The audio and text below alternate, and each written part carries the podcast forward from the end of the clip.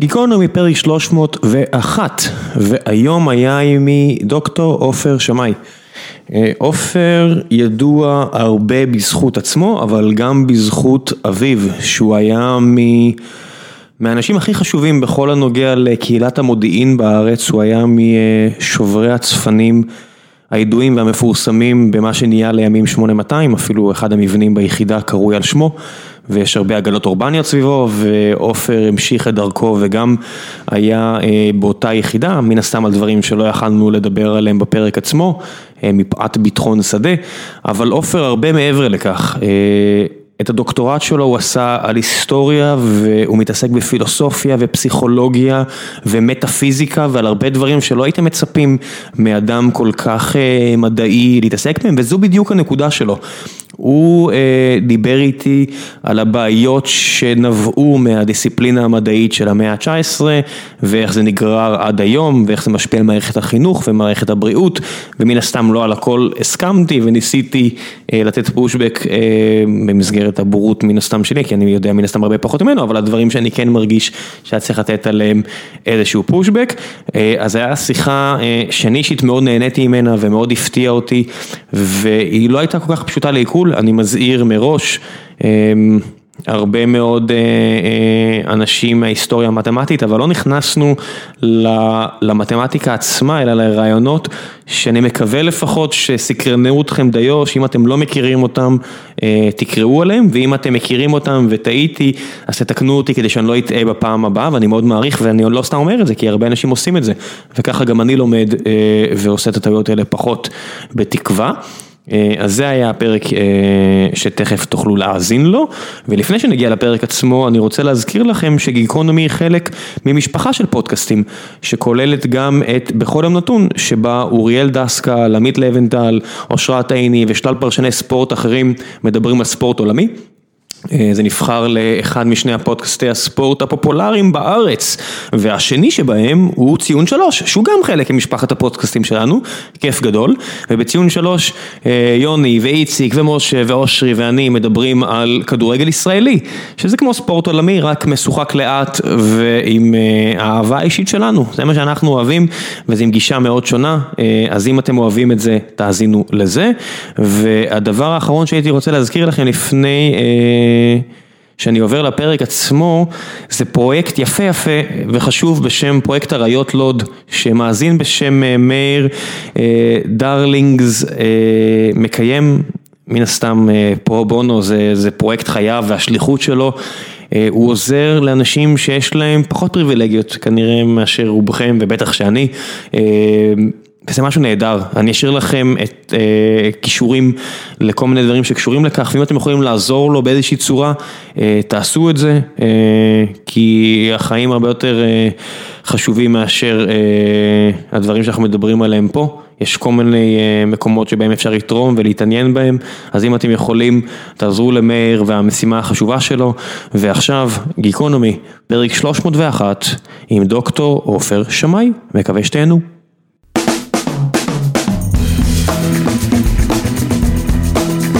גיקונומי פרק 301, והבוקר נמצא עימי דוקטור עופר שמאי. מה העניינים עופר? בוקר טוב. מה, מביך אותך שקראתי לך דוקטור? כן. למה? זה רשום לך איפשהו?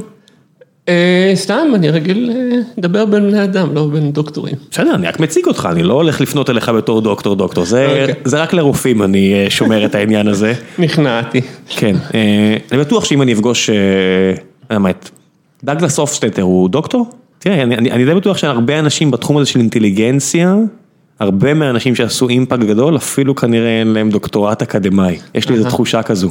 הופשטטר יש לי בטן גדולה עליו, על ה... למה? כי, אה, לא, אני מגזים, אבל הוא עושה שם כמה טעויות גסות. איפה זה שם? בניתוח של משפט גדל. בגדל אשר ובך, בספר? אה, אני חושב שבספר אחר הוא עושה ניתוח יותר... שהוא חושב יותר יסודי ואני פשוט מרטתי את שערותיי כשקראתי אותו. איזה קטע, אתה יודע, בדיוק אה, שמעתי לא מזמן, לפני כמה שבועות, ראיון עם אה, איזושהי חוקרת אמריקאית, שאני לא זוכר כרגע את שמה, אני אצרף את זה בשם של הפרק, וגם לה יש בטן מלאה עליו, כי אה, היא, כמו הרבה אנשים אחרים, הגיעו לתחום הזה של אינטליגנציה מלאכותית בגלל שקראו את גדל אשר ובאך, כמו הרבה מאוד אנשים, כן, גם אצלי, כן. גם אצלי הוא יושב בספרייה, ובאמת ספר מאוד מורכב, ויהיר, ומעניין, ומעורר מחשבה. לחלוטין, באמת. ואז אתה פה, ואז היא אמרה, היא פגשה את הבן אדם הזה בעבודה שלו בגוגל, וזה לא מה שהיא חשבה. הדעות שלו על אינטליגנציה כנראה השתנו מאוד מהעבר ההיפי הרומנטי שלו, והוא נהיה ממש אה, טכנוקרט של אינטליגנציה, אז בגלל זה הייתי שמח לפתוח את השיחה איתך. איך אתה בכלל מגדיר אינטליגנציה? אינטליגנציה? כן? אוי, אני לא נכנס לצרות כאלה. למה לא? אבל אני יכול לומר לך שאני, אה, אני איך אני מגדיר אינטליגנציה מלאכותית. לך על זה, תגדיר לי משהו מה, מה, מהעולם הזה. אינטליגנציה מלאכותית זה שם שקרי לחלוטין, אה, הוא בעצם, זה אוסף של טריקים כדי לגרום למחש... למשהו שלא יודע לחשוב לחלוטין, אה, לפעול בצורה שנראית אינטליגנטית. זאת אומרת, נטו מבחן טיורינג, אם אני, אם אני לא יודע שזה מכונה, מבחינתך זה אינטליגנציה מלאכותית? אה, בלי המילה אינטליגנציה, זה לא באמת אינטליגנטי. זאת אומרת, מבחן טורינג שייך באמת לתקופה שלו, של אה, הבהביוריזם, ושכל דבר נבחן כלפי חוץ, והעולם הפנימי לא, הוא לא חלק מהדברים שהמדע צריך לדבר עליהם. רק אז- תוצר, רק, רק תשובות לשאלות. תוצאות, חיצונ... תוצאות חיצוניות. הידע הפך להיות משהו שהוא פומבי, לא משהו שהוא שייך לבן אדם. זה מהפך עצום שקרה במאה ה-19, עם הישגים מדהימים, ועד היום אנחנו אוכלים לוקשים מהטעויות שלו. כמו הרבה פעמים, רעיונות צריך לדעת לקחת אותם בפרופורציה. זה, זה מצחיק, כי אנחנו תמיד ממדלים על בסיס מה שאנחנו מכירים, אם פעם חשבו על המוח האנושי בתור שעון, כי שעון מורכב היה השיא של הטכנולוגיה האנושית בדיוק וב, ובזה, אז תמיד אמרו, ואז... אחרי זה אוטומטים, דקארט, אה, בדיוק. שהוא היו בפריז, ואחר כך מרכזת טלפונים. וקיטור, ואיזשהו מנוע קיטור, והיום כשהם ממדלים את המוח, אז אתה יודע, זה רשת ניורונים מלאכותית. זה, הכל, אה, לוקחים מדעי המחשב ומדעי המוח כאילו נראים אה, אה, אינטר, אתה יודע, אה, שזורים אחד בשני, ואני קורא למשל איך, איך, אה, לא יודע, מבנה המעבד או מבנה הזיכרון, ואני אוטומטית משליך, אה, בטח גם המוח ככה. כן, והדיסקט שלי הרוס, ים של מטאפורות על ה... אבל המטאפורות גם מכתיבות את צורת המחשבה שלנו. מאוד, מאוד. זאת אומרת, אתה יודע, כל, גם כל המחשבות האלה, שהתעסק יותר בחומרה, אז אתה אומר, האם דמיון זה רק רעש? אתה יודע, רעש, רעש אנלוגי, ו- וכל מיני כאלה, אני מצאתי את עצמי הרבה פעמים חושב את המחשבות האלה, שתמיד נבעו מהתחומים שבהם למדתי או התעסקתי, אם זה לא יודע, מדעי המחשב או הנדסת חשמל, ומיד השלכתי אותם לביולוגי ולקוגנית, אתה יודע, לקוגנ- לקוגנית- קוגניציה האנושית. אני חושב שאנחנו צריכים הרבה יותר צניעות כבני אדם מול. המציאות, ואנחנו ממש לוקים בזה, ומי שמתעסק בהיסטוריה, אתה מגלה כמה דברים. קודם כל, שרעיון לוקח לו 50 שנה להפוך להיות אמת מוחלטת. אה, אנשים לא מעלים על דעתם שאפשר. לחשוב אחרת, וכשאתה מסתכל על, ה, על הדורות הקודמים, אתה לא מבין איך הם היו יכולים להיות כל כך מטומטמים, איך הם לא ראו את הבעיות שלהם, ואחרי כמה פעמים אתה מבין שכנראה גם אנחנו מטומטמים וגם לנו יש נקודות אה, עיוורות. אבל בוודאות, אבל אתה יודע, היום זה גם הרבה יותר נפוץ, היום כשאתה בא לאונקולוג, כולם יגידו, אנחנו לא יודעים, אנחנו לא באמת יודעים מה גורם לסרטן, איך אה, מרפאים, זה כנ"ל לגבי מדעי המוח, אתה יודע, על הרבה מאוד דברים, זה נראה אבל כאילו, אנשים בטוחים שהחשיבה נעשית במוח, אין לי מושג איך הם הגיעו למסקנה הזאת. מה זה אומר? הרי אתה עכשיו מעקם גבות פה מולי, אתה אומר, כן. אנשים בטוחים שהחשיבה נעשית במוח, במוח, אז איפה היא נעשית אם לא נעשית במוח? אה, לא יודע, אני לא יודע, אה, אבל אני חייב לומר שאני דואליסט, נראה לי, מילדותי לא הבנתי את הרעיון הזה של, אה, שאיך מסבירים את התחושות ואת הרגשות במונחים פיזיקליים. שרק למי שלא מכיר, אה, דואליסט זה, זה מגיע מהוויכוח עתיק היומין, הרבה פעמים בארץ היה בין לייבוביץ ל- להרבה מהסטודנטים המפורסמים שלו, אם זה קיינמן או הנכד שלו שהיה פה ו- ופרופסור יוב- יובל שבדיוק... אה, עכשיו דיבר- יושב בדשא. כן, ודיברנו דיברנו בדיוק על הנושא הזה של האם יש גוף ו- ונפש או רק גוף. ואתה דואליסט מאמין שיש דבר כזה נפש, יש משהו שהוא מנותק מהביולוגיה, ביוכימיה, פיזיקה וכו' וכו'. אה, כן, אני מפחד שהצופים לא... מאזינים? למאזינים, סליחה, לא, אה, לא יקשיבו הלאה אם אני כבר אגיד... אה, תגיד, תגיד, אני אומר, אני אומר, אל תסתיר את זה לסוף הפרק. יש לי זיכרונות מגלגולים קודמים, אני הילר, אני עובד עם אנשים, אני הרבה פעמים מגלה, מנהל דיאלוג עם רגשות שנמצאים בתוך גוף, למשל אני מוצא את עצמי פותח תחבושות של תאונה שקרתה לפני עשרות שנים, כשאני מדבר עם הברך. עשרות של. שנים שלך. שלו. שמי זה שלא? הבן אדם שבא אליי, ויש לו בעיות בברך, ואני שולח תשומת הלב לברך, וכל האזור עוד צועק את הפגיעה שהייתה לפני עשרות שנים. בתור מה? עוד פעם? בתור מה? מה זה הברך? מה זה הישות ההיא שאתה מדבר אל הברך? מה היא? אה, אין לי מושג, אני יודע שכשתשומת הלב שלי הולכת לברך, אז הרגשות, הרגשות האלה נמצאים שם. מאיפה זה הגיע, התפיסות האלה?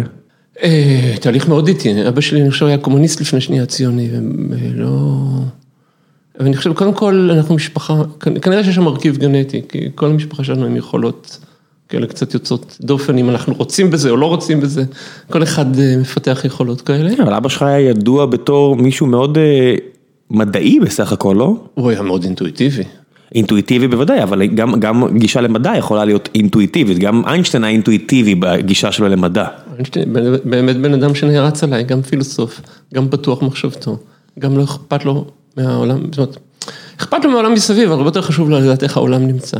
והוא נפש מאוד פתוחה. אתה חושב? איינשטיין, כן. זה, זה אחד הדברים שיש לי פה במשרד פה לידינו, יש לי אה, את מדף ההשראה אני קורא לזה, יש לי כל מיני בובות מיניאטוריות כאלה של אה, אנשים היסטוריים, ואחת מהן זה איינשטיין, ואחד הסיבות שהוא שם, כמו רוב הבובות האחרות, זה בגלל שבערוב ימיו הוא לא היה פתוח לאפשרות של שהוא טעה. זאת אומרת, שכל העולם אה, עשה את השינוי למכניקת קוונטים, הוא גרר רגליים וניסה להיות אה, כוח של אדם אחד נגד התנועה הזאת, ואתה יודע, זה, מכוער מדי, זה לא מספיק... אה, יודע, קראתי ושמעתי כל כך הרבה עליו, על, הבדידות שלו בפרינסטון בערוב ימיו, על איך כל הקהילה המדעית הפנתה לו עורף, כשהוא היה סלב בקרב כן. פשוטי העם. ג- גדל היה חבר טוב מאוד שלו. נכון, והוא באמת זה שהביא את גדל, ותכף. נגיע אליו, הוא הביא אותו לפרינסטון, והוא זיהה בו גם איזושהי נפש תאומה ומוח אה, מאוד חופשי, ושאר הקהילה המדעית אה, די אה, באסה לו בערוב ימיו. אבל תשמע, כל חייו הוא פעל בבדידות, אני, אני מאוד מעריך את, את הצורת העבודה הזאת. בן אדם זה ב-1905 עשה כמה מאמרים שכל אחד מהם ראוי לפרס נובל, והוא הוציא אותם, את חלקם בכמה, בכמה שבועות עבודה. עכשיו, איך הוא עשה את זה? לא שהוא בכמה שבועות יצא לו, הוא עבד על זה שנים. בראש. כן, עכשיו בן אדם היה מוכן אה, לעבוד שנים על הבעיות שעניינו אותו. כי מה שבאמת עניין אותו זה איך העולם בנוי. אז אה, הוא היה מוכן לשלם את המחיר לאורך כל הדרך, כי זה באמת מה שעניין אותו. כן. וחוץ מזה הייתה לו חשיבה פילוסופית, שגם עם זה אני מאוד אה, פילוסופית, מזדהה. כן, ברמה הכי גבוהה, יש, יש אה, אחד הדברים שהכי עיממו אותי כשקראתי על, על ההשפעה שלו, זה שחלק מהגילויים שלו, נגיד כמו הגילוי שהוביל לנובל, זה משהו שהרבה אנשים עסקו מסביבו. זאת אומרת, אה, אותו גילוי שהוביל לנובל, אה, כנראה קידם את האנושות, הערכה, כאילו, באותו ספר שקראתי לאחרונה, בחמש שנים. ואז אתה קורא את, את, אה, את ההערכות על תורת היחסות הכללית שלו, וזה אומרים, אף אחד לא היה קרוב לזה אפילו, וזה קידם את האנושות במאה שנים לצורך העניין. ואתה, וההבחנה הזו של לראות כל כך רחוק יותר מאנשים אחרים, למרות שכולם טוענים נגדך, זה, זה, זה די מעניין. כן, אני חושב שאתה טועה שם בפרט טכני, כי הוא פרס נובל הוא קיבל בעצם על תורת הקוונטים, בסך הכל הוא זה שהרים את מה שהניע. את הפריצות הכי גדולות, אה, לא, הפריצות הגדולות הראשונות בתורת הקוונטים. אה, ועל זה הוא קיבל את אה, פרס נובל, ולא על יחסות, נכון. שאנשים כבר היו שם, ב... היו שם כבר באמת בכיוון. כן, אבל אבל לא, אם לא, אני חוזר אה, אבא שלי, אני מן הסתם לא יודעים, היה כנראה שובר הצפנים הטוב בעולם, כמה שאפשר לדעת. באותם שנים, באותם שנים, בטח בארץ. אה, איך הוא התגלגל לזה? אה, אה, בימי, בימי, אתה בחור יודע, עיראקי, פלמחניק, נלחם אה, כאילו ב-11 נקודות בנגב, התגלגל למלחמת העצמאות מן הסתם להיות אה, אלחוטאי, כי הוא ידע ערבית, ואז אה, היו שולחים ליפו, ליחידה שם שהיו אה, מפענחים את הצפנים, והם התחילו לקבל צפנים מפוענחים. כשמה, כשאנשים היו פשוט כותבים על אה, פיסות נייר, אה, מתעתקים את, ה, את מה שהם היו שומעים, ואז היה מגיע אליו אה, לנסות להבין את הצופן. הוא היה בעצמו על חידה, הוא היה ראש אה, חוליה. והוא אה, לקח, כי זה היה, כי הוא היה לו, הוא כנראה היה יכול להיות מתמטיקאי מאוד מאוד אה, והצפנים טוב. ש... אה, ואז, אה, ואז אה, בזמנו אברהם שרוני, שהיה מפקד של היחידה, אה, תפס שיש לו שם איזה כישרון והביא אותו, אה, כי מה, הוא, הוא פיצח ב... הוא פיצח בכוחות עצמו בלי שהוא למד. שאתה אתה יודע בכלל, אם אתה יודע לספר באיזה צפנים השתמשו? מה שהייתי יודע, גם אם הייתי יודע, לא הייתי מספר. זה עדיין, זה באמת אפילו 70-80 שנה אחרי, זה עדיין בגדר הדברים שאי אפשר לדבר עליהם? אין לי מושג, אבל אני לא איש ביטחון שדה. הבנתי, טוב, אז נשאיר את זה לצנזורה הצבאית. אבל אני יכול להגיד משהו שאני חושב שהוא לגמרי, והוא מדגים סיפור ששמעתי, יש דבר כזה של להצפין באמצעות טבלה של ערכים. כן, לשחלף כל אות או כל מילה בערך אחר. בשני, יש לך שני צירים, בעצם אתה אומר את הצירים, ובתוך הטבלה יש לך את מה שרצית להצפין. ויום אחד מגיע איזשהו מברק שאומר שכך וכך חטיבות נעות מפה לשם, וכך וכך חסר המידע הזה. אז הוא כותב, אז ניגש אליו בדחילו ורחימו ה number 2 שם בהיררכיה, ואומר, שאול, אולי סימן שאלה. אז ניגש בפעם שנייה, שאול, כאילו, אתה לא יודע, שלוש חטיבות, ארבע חטיבות, הוא כותב שלוש, למה? כי... כי מה, אינטואיציה? אינטואיציה, כן, כן, כן. ואני יכול לומר שגם, זה מין חיבור בין פסיכולוגיה ומתמטיקה, שכאמור עבר במשפחה, בירושה. גם אני, נגיד, לאורך הדוקטורט שלי במקום מתקומות, אני יודע בבירור מה התשובה הנכונה. אני, בתור התחלה אני יודע מה התשובה. אחרי זה שנים של עבודה לפתח את זה ולהבין בדיוק, בדיוק את הדרך. גם עכשיו, הפריצה הבאה שאני מתכנן, hopefully, בבינה מלאכותית, אני יודע בדיוק מה אני צריך לעשות. כי, אתה מבין, אני, שאני רק קורא או מתעסק בזה בצד הטכני, מה שאתה מספר לי עכשיו, אני אומר, כן, המוח, שוב, אני עושה את האנלוגיה הזו למדעי המחשב, אני אומר, יש לנו פה איזשהו מודל. שדחפו לתוכו עוד ועוד מידע והוא נהיה ממש טוב בלאפיין, אני לא יודע כבר איך זה עובד ב-artificial neural networks, אני כבר לא יודע, אני רק יודע שיש input ויש output, את הקופסה השחורה בפנים אנחנו באמת כבר לא יודעים איך בדיוק עובדת, אז אני מסתכל עליך, אני אומר כן, יש לך כל כך הרבה ניסיון כבר בתחום הזה, אז נראה לי ברור מה שאתה מגדיר כאינטואיציה, המוח חיווט את עצמו באמצעותך, באמצעות כל ניסיון החיים שלך, שנכנס אינפוט, יצא אאוטפוט, כמו אביך שקרא בטח המון מברקים כאלה וזיהה כבר תבניות, שהוא אפילו בתת מודע שלו, לא צריך להיות מודע לזה, הוא אומר, אה, זה, של... זה שלושה חטיבות, כי אני כבר כל כך הרבה פעמים נחשפתי לזה, שלוש, סליחה, שלוש חטיבות, כל, פעם, כל כך הרבה פעמים נחשפתי כבר לתבניות האלה, זה שלוש. אלא אם כן מישהו יעשה משהו מאוד מפתיע וישלח עשר חטיבות, אני יודע מה, אבל זה כנראה יהיה שלוש, כי. אתה מבין, זה התבניות האלה ש... אולי ואולי לא, זו... בוודאי שאולי ואולי לא. זה לגמרי השערה, מה שאתה אומר עכשיו. כן, אני אומר הרבה פעמים... אבל זה נתפס בתוך הממסד שלנו כ... האמירות מהסוג שלי הן לגמרי, במקרה הטוב, פרובוקטיביות. זהו, אז אני אתן לך... ובדרך כלל המפגש הוא איך בן אדם ש... רוב החיים שלו הקדיש לביקורת עצמית ואינטלקטואל, וזה אומר כאלה דברים לא אחראיים. זה משהו שתוקפים אותך עליו הרבה? תסתכל, אני רגיל להיות, אם גדלתי בבית, גדלתי בבית נון קונפורמיסטי, ואני חושב שאם יש לי, ההצלחות שלי מבוססות בעיקר על העובדה שגודלתי לעשות את מה ש... להקשיב לאחרים, אבל, אבל לא לעשות משהו בגלל שכולם עושים אותו. זה היה מאוד חזק משני ההורים. אני בספק אפילו אם הילד הקטן היה יכול לעמוד במעמסה הזאת, הוא רצה בכל זאת להיות קצת נורמטיבי. ואני... זה התלם שחפרו לך. זה התלם ש... כן, כן, נכון. בסוף חופרים לכולנו תלמים, אם אנחנו מבינים את זה או לא, נורא קשה לצאת מהתלם ש... אתה גדל בתוך משפחה, אתה מאמץ, אתה קודם כל יש לך אסטרטגיות של התגוננות מפני העולם שנשלחת אליו, אתה ילד קטן וחסר יכולות, וחוץ מזה אתה לומד מהם את ה... דרכי התגובה לעולם. אחרי זה, שהן בחלקן מתאימות לך, בחלקן לא מתאימות לך. עכשיו, התהליך של הבן אדם, כשהוא מתבגר, אמור להיות שהוא מתחיל להשיל ולראות אלה, מהדברים האלה מתאימים לו ולא מתאימים לו. הופפולי גם תרבות אמורה לעשות את זה.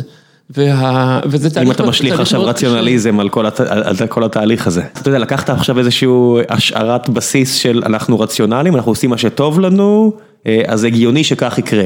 אנחנו לא רציונליים, אנחנו לא ביקורתיים, אנחנו, המין האנושי באופן כללי, הוא, אחת ההטעיות שלנו שהגיעה מהדת, אני חושב, זה שאנחנו חושבים שאנחנו נזר הבריאה, אנחנו, וואלה, מין מאוד מאוד בעייתי, אתה צריך לעבוד מאוד קשה כדי להיות באמת בן אדם ישר וטוב ובוחן ומסתכל וכש...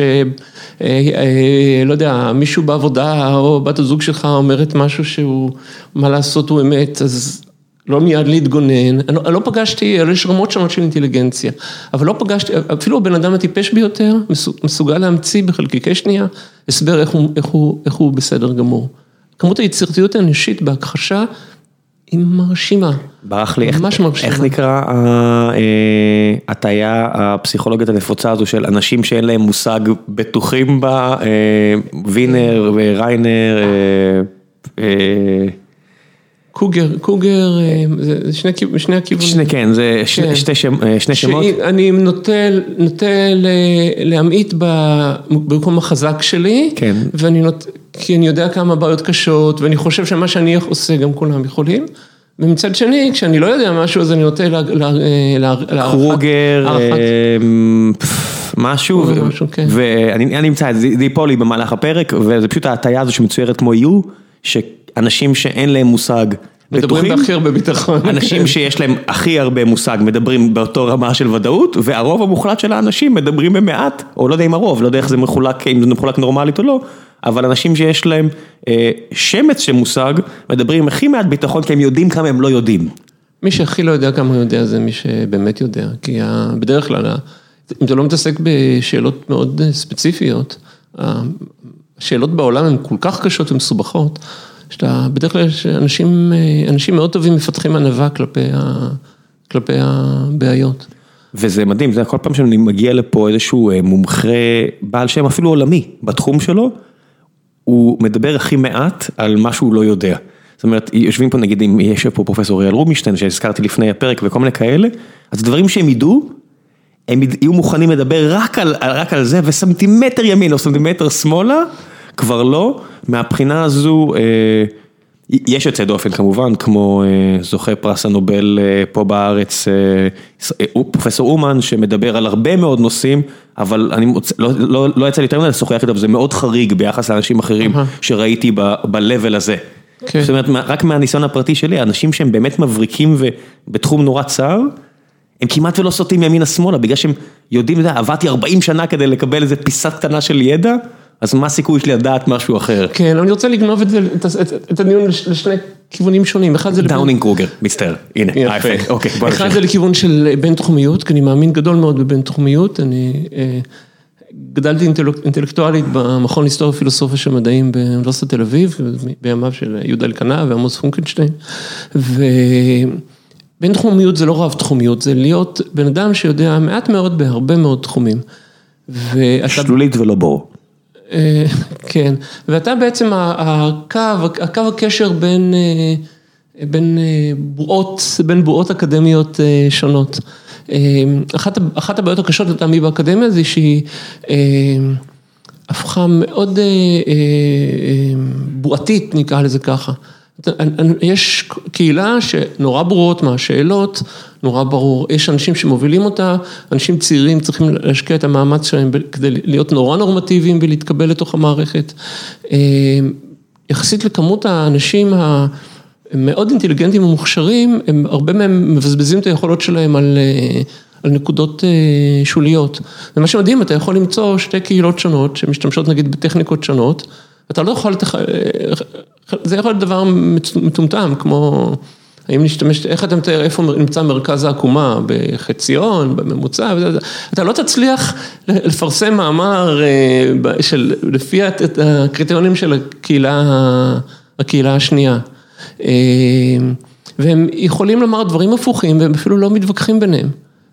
שזה מדהים, אני למשל העבודה שלי התגלגלה לחקר היסטוריה, היסטוריה, התפתחות ההיסטוריה והלוגיקה של המתמטיקה בעיקר, היסטוריה מתמטית של במאה ה-19 ומסתבר שיש היסטוריונים של המדע במאה ה-16 שטוענים ששם היה פריצה דרך של הפורמליזם, שזה בדרך כלל מיוחס למאה ה-19.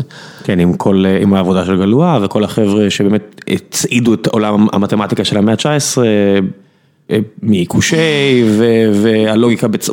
גלואה פחות אני חושב, גלואה אני שם אותו יחד עם איינשטיין וזה אנשים עם... שהשכינה נגעה בהם.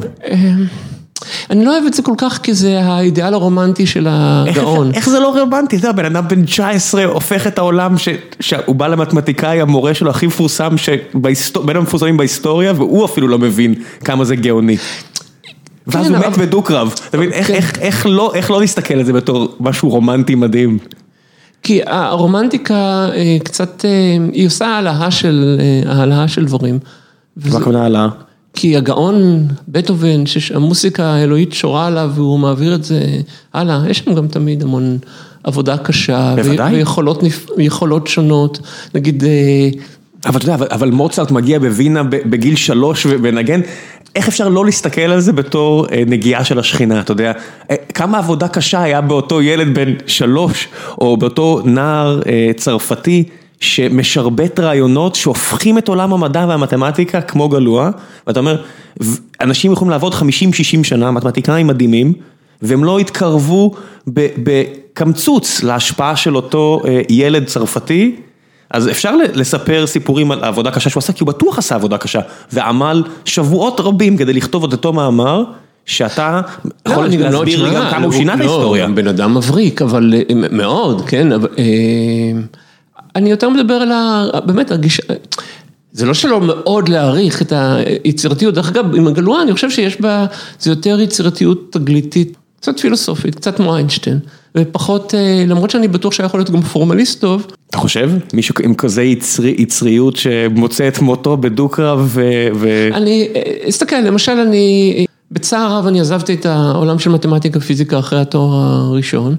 אני חושב שהייתי יכול להיות מתמטיקאי נגיד בינוני, מבחינת היכולת שלי לנהל חשיבה אבסטרקטית מופשטת, אבל מבחינת לשחק עם רעיונות חדשים, וואו, שם זה, שם אני מלך, וזה יכולות, יכולות מאוד נפרדות.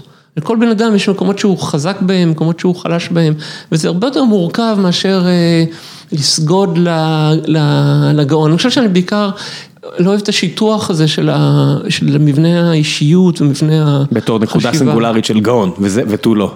כן, כן. אני יכול להבין את זה, וישב פה גם, סיפרתי לך על אבשלום אליצור, שהוא בדיוק הדוגמה לבן אדם שהוא כזה, אתה יודע שהוא מאוד לא פורמלי, היכולות המתמטיות שלו כנראה פחות טובות אפילו מהסטודנטים שלו, ועדיין הוא מסוגל להביא את ההברקה הזו שיכולה לעשות שינוי פרדיגמה בעולם הפיזיקה.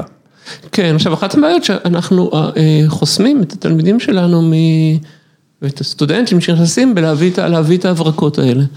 ואז מדי פעם בא איזה, נגיד איזה פוקו, ואז כולם, שמוכן לעשות את העבודה הקשה מול המערכת ולייצר פרדיגמה חדשה, ואז כולם נוהים אחריו, אבל הפוקואים החדשים שנולדים, שרוצים לצעוק ולבטא רעיונות חדשים, אלא הם מאוד קשה לפרוץ את המסגרת. כי מערכת החינוך נוסדה במאה ה-19, היה צריך לשים אנשים מאחורי פסי ייצור, המטרה לא הייתה לגדל פוקואים, המטרה הייתה לגדל אנשים שיבנו מכוניות.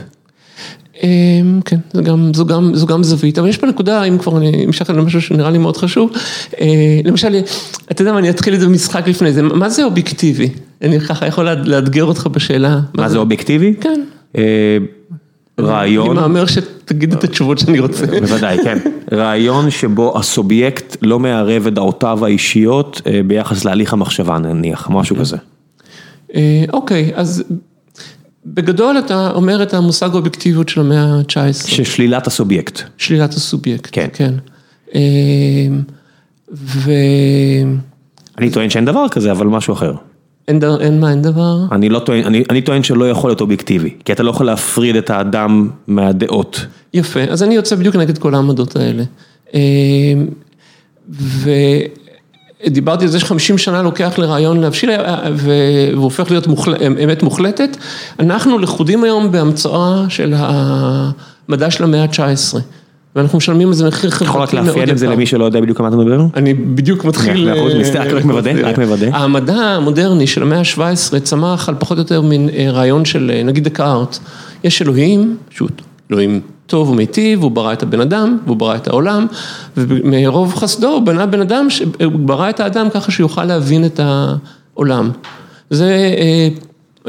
כאילו ההצדקה ליכולת שלנו כבני אדם להבין, הצטרפה אפיסטמולוגית, איך אנחנו יכולים באמת לדעת את האמת על העולם. קיבלנו את המתנה הזו, את יכולת המחשבה, כדי כן. להבין את נזר הבריאה, את, את, את הדבר העצום הזה שיש סביבנו. ויעשינו כמעט כאלו, אה, אה, למה אנחנו עושים את זה, למה אנחנו עושים את זה, זה סיפור מרתק בפני עצמו, שקשור למאבקים בין הקתוליות והפרוטסטנטים. זה, דקארט, זה דקארט, זה מאה ה-17, אבל מתקדמים קדימה. אם- ניגש לכל דבר מרתק, אנחנו... נכון, נכון, בגלל זה אני? מחזיר אותך, אני- אני כן. בכל הפעמים הקודמות, עכשיו אני האחראי פה, כן. מחזיר אותך, אה, דקארט מתחיל. כן, הנקודה היא שויעשינו כמעט כאלוהים, יש לנו נקודת מבט, יש פה איזו שרשרת הוויה שבני אדם הם כמעט כמו אלוהים, ואם הם יעבדו על עצמם, הם יוכלו לראות את האמת.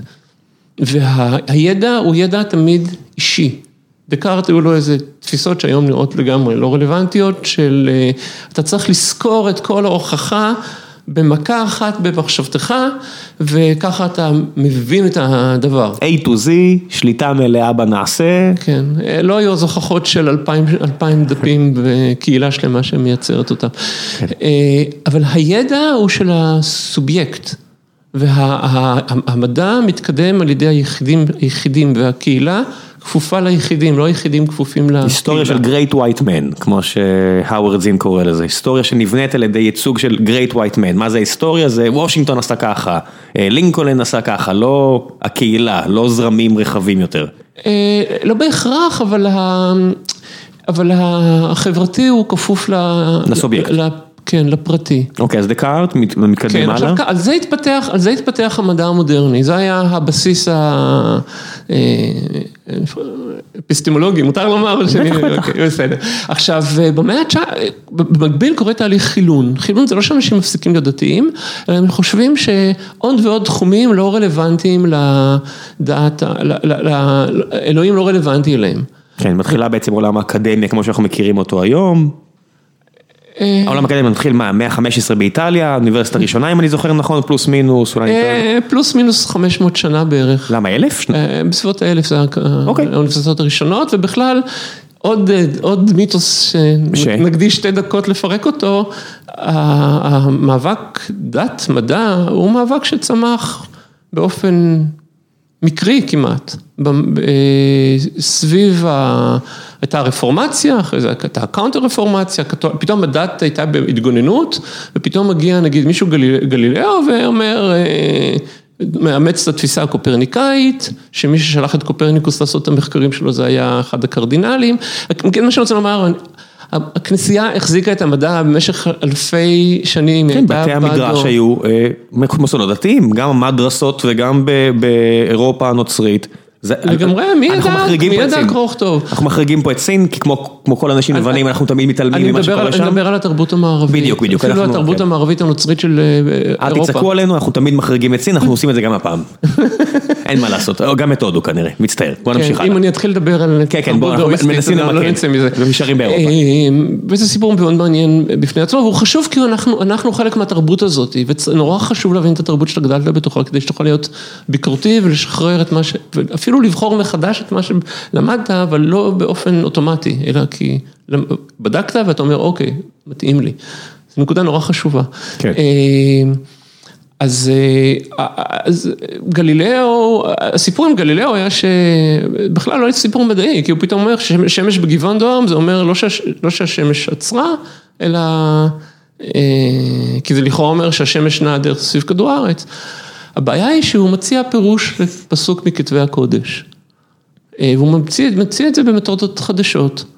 עכשיו הבעיה היא לא, אין בעיה לומר מי, אם כדור הארץ מסתובב סביב השם, הכנסייה והיהדות, כל העולם הדתי, אין לזה שום בעיה, אפשר לפתור את זה בחלקיקי שנייה. הנה, דיברה מסת- דיברה מסתדרים עם זה היום טוב? כן, דיברה התורה כלשון בני אדם, אין עם זה שום בעיה, הבעיה היא של מי, למי הכוח.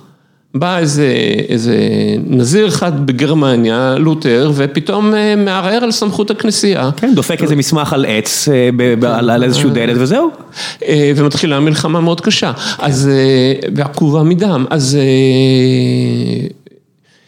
הם לא מוכנים, הם עכשיו בתקופה של התגוננות, והם לא מוכנים שיבוא איזה פרשן אה, חדש. בוא נפסיק עם הפרשנות, תשאירו לנו את הפרשנות בוותיקן, תירגעו אתם. זה לא נקודה מדעית. איפה הכוח? עכשיו, מה שקרה שהתפתח, אה, כל אחד עלה על עץ. וכשאנשים מתחילים להגדיר את עצמם כניגוד למשהו אחר, זה סימן ברור שהם לא מאופסים. אה, זה מחזיר אותנו לאובייקטיבי וסובייקטיבי? זה הצעד חשוב מאוד בכיוון של אובייקטיבי וסובייקטיבי. אם, כשאנשי מדע מגדירים את עצמם כלא דתיים, יש לנו בעיה. כשדתיים מגדירים את עצמם לא כלא מדע. מדע, אה, הם- יש להם בעיה. הגדרה על דרך השלילה היא לא הדרך הטובה ביותר להגדיר. היא מראה שאתה לא מספיק בטוח בעצמך, ואתה לא עסוק במה שיש לך, אלא יותר עסוק ב... ב... להדוף את הזולת. ואנשים כמוני שנמצאים הרבה פעמים באמצע בין כל מיני עמדות, אה, פשוט עליהם יורקים מכל הכיוונים. אתה, הבוגד של כולם, אתה בוגד בכ- בכולם. כן, ואתה אתה רואה, תומכי, דוקינס למשל, או תומכי המדע הגדולים, אה, ממש, אני... אה, ליבך יוצא אליהם. להפך, אני, אני, אני, אני, אני בין מרחם עליו וזועם עליו, כי צורת הטיעונים שלו היא כל כך לא מדעית. הוא עושה בדיוק את מה שהוא מאשים את, ה, את הדת. וה, אה, כן, הוא הקים את הדעת המקבילה. בדיוק, ואני רוצה מדע אובייקטיבי, אני לא רוצה מדע אה, דתי. זה כמו חבר שלי פעם אמר, כמו הרבה, כמו, אמר, אמר עליי, ב- כמו הרבה פילוסופים של המדע, אתה חושב שהמדע הוא דבר יקר מדי מכדי להשאיר אותו בידי המדענים. אז אה, אתה, אתה חרד לזה שזה יעבוד כמו, ש, שמע, כמו פעם, שצריך. אני חושב שעדיין, לא כל תואר דוקטורט כמו שלך זה דוקטור לפילוסופיה, לא? כי, ה, ב, ב, כי באוניברסיטאות שקמו שהוא מוסד ימי ביניים, הם די ללא שינוי במשך כל אלפי השנים האלה, אז באמת למדו רפואה ולמדו פילוסופיה. כן, מישהו זה- רפואה, משפטים. ו... זה, זה היה תחומי. הידע, עדיין כל, על כל תעודת דוקטורט רשום דוקטור לפילוסופיה. כן, אבל פילוסופיה איבדה את כוחה ואני מאוד מצר על זה, כי אני חושב שביקורתיות אמיתית, הכלים הכי אדירים בשבילה זה היסטוריה ופילוסופיה, וגם כי למשל העבודה שאני עושה היום בבינה מלאכותית היא בבסיסה? עבודה פילוסופית, אבל אני חי... אבל סיפור שאני נמשוך אותו, נגיע לזה, אני רק רוצה להגיע בחזרה למה נעשה טעות במאה ה-19, הבנו איך הגענו מהמאה ה-17, אובייקטיביים, עכשיו מה- סובייקטיביים, כן, הגדרה? על דרך השלילה. האובייקטיבי סובייקטיבי מתחיל במאה, הסיפור שלנו מתחיל במאה ה-19. כי החילון מגיע לתחום של המדע, והמדענים לא מפסיקים להיות דתיים, חושב שזה לא רלוונטי מצד אחד, או גם תורות אבולוציה. בפעם הראשונה בהיסטוריה של המערב, אולי של האנושות בכלל, תופסים את האדם כחלק מהסדר הטבעי. עוד חיה. עוד חיה. ואז זה אומר שהידע שלנו הוא לא ידע מאלוהים מוחלט, אלא הוא תוצר של אבולוציה. ו, אה, והוא תועלתני. אז איך אני יכול לסמוך עליו? וזה מתחיל, אתה רואה את התהליך הזה ב, עם הגיאומטריות הלא אוקלידיות בתחילת המאה ה-19. שאם אתם, אתם עכשיו אומרים שני קווים מקבילים אף פעם לא נפגשים, זה רק כי אתם חיים בגיאומטריה אוקילידית, ובמאה ה-19 מגיעים רימן ומגיעים כל מיני מתמטיקאים הבנו כבר אחרים, יותר מאוחר, אבל גאוס, כן. גאוס וכל מיני חבר'ה כאלה שגלואה אולי נתקל בהם, ואומרים בוא נשים את הקווים האלה על כדור או על כל מיני סיב- מש- משטחים אחרים ובוא נראה מה קורה. כן, משנים את העולם. הנקודה היא שמתמטיקה, ש- כולם ניסו להוכיח את אקסיומת המקבילים, כי היא נראתה מאוד חשודה ולא הצליחו, ובדרך פיתחו אה, מה שהיום היינו אומרים גיאומטריות אה, לא אוקלידיות, אבל הם אה, פשוט ביטלו את זה, זה לא יכול להיות. בתחילת המאה ה-19 שלושה אנשים קשר מאוד אינטלקטואלי מאוד רופף ביניהם, מייצרים אה, גיאומטריות אלטרנטיביות וקוראים לזה גיאומטריה. וגאוס אומר, אולי בין הכוכבים זה נכון, והוא בודק, אה, עושה ניסיון על הרים, לבדוק אם משולש הוא 180 מעלות. אה, כל מיני אקסיומות שמאז ימי היוונים הגדולים, פשוט התייחסנו אליהם בתור עובדה מוחלטת, אין אין לערער עליה. כן, עכשיו, ברגע שאתה אומר שיכולות להיות כמה מתמטיקות, כל המבנה הזה מתפרק. כי היה לנו מבנה של אלוהים, אדם, עולם ומתמטיקה, שכולם קשורים אחד בשני, אם יש כמה מתמטיקות, אז מי הנכונה? מי הנכונה בטבע? ובלי, דרך אגב, המהפכה הזאת הייתה כל כך חשובה, כי למשל אי אפשר לחשוב על יחסות כללית, בלי התרחקות מאינטואיציה אנושית. ומושג, האקס... אה, ומושג האקסיומה עובר שינוי דרמטי. כי מה זה אקסיומה עד המאה ה-19? זה משהו מובן מאליו לבן אדם. אמת מוחלטת, אבל מה זה מוחלטת? שלבן אדם היא מוחלטת, לא? אלוהים, אלוהים מוחלטת. מעל אדם. אה, לא, אה, כן ולא, במובן הזה שאני מסתכל ואני לא יכול שלא לחשוב שזה נכון. ואני פשוט מחפש. משהו שגילינו, לא משהו שהמצאנו. בוא, אם אתה רוצה את את הוויכוח ה... אתה שולח אותי לוויכוחים אחרים. אני מחזיר אותך, הנקודה- מחזיר אותך, מצטער, הנקודה- מחזיר הנקודה אותך. היא ש... אני יודע מה זה מספרים טבעיים, אני כבן אדם, כולנו יודעים מה זה מספרים טבעיים, ועכשיו אה, האקסיומות, אני בוחר דברים שאני יודע שהם נכונים, יש מספר אחד שהוא הקטן ביותר, אפס. ברור שזה נכון, כן? עכשיו, אני מנסה לבחור אקסיומות שהן כל כך ברורות מאליהן, שאף אחד לא יפקפק בהן, ולבנות את כל המדע על סך כמה כן. שפחות אה, אקסיומות. הניסיון של הילברט והחבר'ה באנגליה, של לנקות את המתמטיקה ולבנות וואי את וואי כל וואי וואי, המגדל. אתה קופץ מ... מהמאה ה-19 תחילת אתה המאה קופץ ה-20. מאוקלידס לאמצע המאה ה-20. לא, אמצע, תחילת המאה ה-20, כן. לתחילת המאה ה-20. הניסיון הראשון של אנשים, לפני שגדל מגיע, לבנות משהו טהור ונקי, ולהיות אבל השאלה היא, בטוחים. אבל השאלה היא למה, למה, למה מנסים פתאום לבנות את הדבר הזה? כי ערערו עלינו, כי מישהו אמר לנו שאולי לא נכון. כי, מה שקורה, זה מתקשר למה שאמרתי קודם, הסובייקט הפך להיות סובייקטיבי. חל, יש ערעור מוחלט של אמון ביכולת האנושית. וזה מופיע בכל התחומים, ומי שמפתח את ה... מי שפורץ את הדרך של אה, גישה חדשה לידע, זה המתמטיקה והלוגיקה. זה אה, ה... הלב של ההתפתחות החדשה, וצריך להבין את המחיר, קודם כל מה קורה שם, ודבר שני, אה, מה המחיר שאנחנו משלמים, משלמים על זה. אה, מושג האובייקטיביות עובר שינוי, במקום שאובייקטיביות תהיה משהו שהוא נכון אונתולוגית, זאת אומרת באמת מדבר על העולם. זה, זה אובייקטיבי כי זה באמת מה שקיים בעולם, או שאני עובד קשה על עצמי, מנקה את הרגשות שלי ומסתכל נכוחה, אני לא אשפוט, בתור שופט אני לא אשפוט את בן הדוד שלי כי אולי אני אה, קשור אליו רגשית. ה- אה, אה, עד המאה ה-19, הם- התדמית שלהם, הם- כי הם רודפים את האמת. ויעשו את זה, לא משנה מה המון, המון חושב עליהם. המדען הוא זה שרואה את האמת, הוא היחיד שרואה את האמת ומוביל אותה הלאה. המדע זה מדע של יחידים. יחידים שמדברים ביניהם ומראים אחד לשני את האמת במאמץ קשה. אבל מה קורה אם פתאום, ויש פה נפילה מקיצוניות אחת לקיצוניות אם אי אפשר לסמוך, אי אפשר לסמוך על האינטואיציות שלנו, מי אמר שהמרחב הוא מרחב אוקלידי? אולי או לא? להפך, בוא נניח שלא ונראה לאיפה זה מביא אותנו. אה, כן, ולכן באמת, בוא נניח שיש שורש של מינוס אחד, ובוא נראה לאיפה זה מביא אותנו. כן, אז בין השאר זה צומח הפורמליזם, למשל מתמטיקה. המו- המושג של מספר שלילי נפתר על הראשונה במתמטיקה, התקבל כמשהו לא בעייתי במאה ה-19. כמו הרבה מאוד דברים אחרים. אבל זה מדהים, מספר שלילי, אני לא מדבר אפילו על אי רציונליים או על אה, הציר, מצד שמאלה. של הציר, סך הכל. בדיוק, כן. עכשיו, במקום זה צומחים אידיאלים חדשים, אנחנו מנסים לנסח מחדש את הידע שלנו במונחים שלא תלויים בבן אדם. אז אה, מצד אחד אתה רואה שצומחים אמצעים אה, אה, מכניים. המצלמה מוצאת במאה ה-19. יש, אנחנו מוכנים לוותר על, תצ, על תצפיתן מנוסה, בש, עבור מכונה שעושה את העבודה פחות טוב, אבל היא תהיה מכונה. היא ממוכנת, היא סטנדרטית, אנחנו יודעים מה נקבל. בדיוק, אנחנו מעדיפים את הנורמה ואת הסטנדרט על פני האמת. היית צפוי, כי אדם בסופו של דבר הוא לא צפוי. אם, אני, אם יש לי תצפיתן, טוב ככל שיהיה, בסופו של דבר הוא סובייקט. זה לא אובייקטיבי, מצלמה זה אובייקטיבי. אם אני אצלם מיליון פעם, כנראה שמיליון פעם מקבל אותו תמונה. זה עקרון האובייקטיביות של המדע שנשבר מתישהו. כן, ואז אתה רואה בסופו של דבר אני, אה, אה, אה, התפצלות בין שני קווים, אחד שמנסה בכוח אה, אה, לייצר אובייקטיביות באמצעות אה, כלים כמו שימוש ב... כל דבר שהוא לא בן אדם, שימוש בכלים סטטיסטיים, אמצעים מכניים, אה, אה, ההמצאה של לוגיקה מודרנית, של, ההמצאה הגדולה של לוגיקה מודרנית, הפריצה מהלוגיקה של אריסטו, זה עבר, מעבר מ...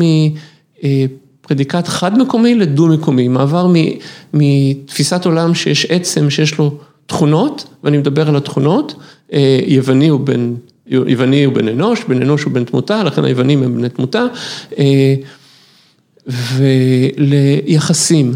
וזה, ש... ואני אעצור שנייה להסביר את זה, כי המעבר הזה שכל היוונים הם בני אנוש וכל בני אנוש הם בני הוא לא עובד תמיד, השולחן הוא ירוק, הירוק הוא צבע, לכן השולחן הוא צבע, זה לא עובד. זה עובד רק על תכונות אה, כאילו מהותיות ובסיסיות, ומה זה התכונות המהותיות ובסיסיות? בשביל זה הלוגיקן צריך לחקור למהות של העצם ולהבין איך העולם בנוי. לכן הלוגיקן הוא גם המטאפיזיקן, הוא גם התיאולוג, אנחנו באמצעות הלוגיקה חוקרים את האמת על המציאות. כל זה מתפרק, כל הרעיון הזה מתפרק במאה ה-19, אנחנו מדברים על יחסים. משהו שאפשר למדוד אותו באופן, פומ, באופן פומבי, לא על איזה מהות נסתרת של איזשהו... כן, זה, זה גם השלב שמתחילים להבין את החומרים, מרי קירי וכל מיני חברים אחרים מגלים יסודות ואומרים אוקיי, זה הכי בסיסי שיש ולאט לאט אה, מתחילים להבין ש... לא כך הדבר, מנדליה וכל מיני חבר'ה כאלה עושים את העבודה שלו. אבל המדע כל הזמן מתפתח. הוא הוא כבר לפחות מהמאה ה-17, גם לפני כן אתה לא יכול לומר שאין חשיבה מדעית עד למאה ה-19. בטח, ניוטון ולייבניץ הם בני נכון. המאה הזו, אתה יודע. אבל הם חשבו אחרת לגמרי מאיך שאנחנו חושבים היום במאה ה-19, החל מהמאה ה-19. כל מי שלומד, אתה יודע, אינפי או לא יודע איך זה נקרא בתיכון, אה, אומר, כן, מאה ה-17, ניוטון בצד אחד של התעלה, לייבניץ צד שני, מגיעים לרעיונות מאוד דומים, אתה לא מבין בכלל שאין להם בכלל... ספרות שליליות שם, אין להם בכלל מספרים שליליים בכל הפיתוחים האלה שלהם. יש להם, אבל הם לא מתייחסים הם לא מתייחסים אליהם, אבל הם לא יודעים בדיוק איך לאכול את זה. כן. אה, דרך אגב, הדבר המרכזי שעשיתי, עשיתי, בדוקטורט שעשיתי כמה אה, עבודות, זה מתחיל מלזהות הוכחות במתמטיקה שלא ניתנות להצרנה באופן פורמלי. אתה יודע, אם דיברנו על גדל, זה לא כזה רחוק מהשאיפה לשבור את המבנה הענקי הזה. אז יש מתמטיקאים שאומרים ברור מאליו, ויש לוגיקנים שאומרים מה פתאום.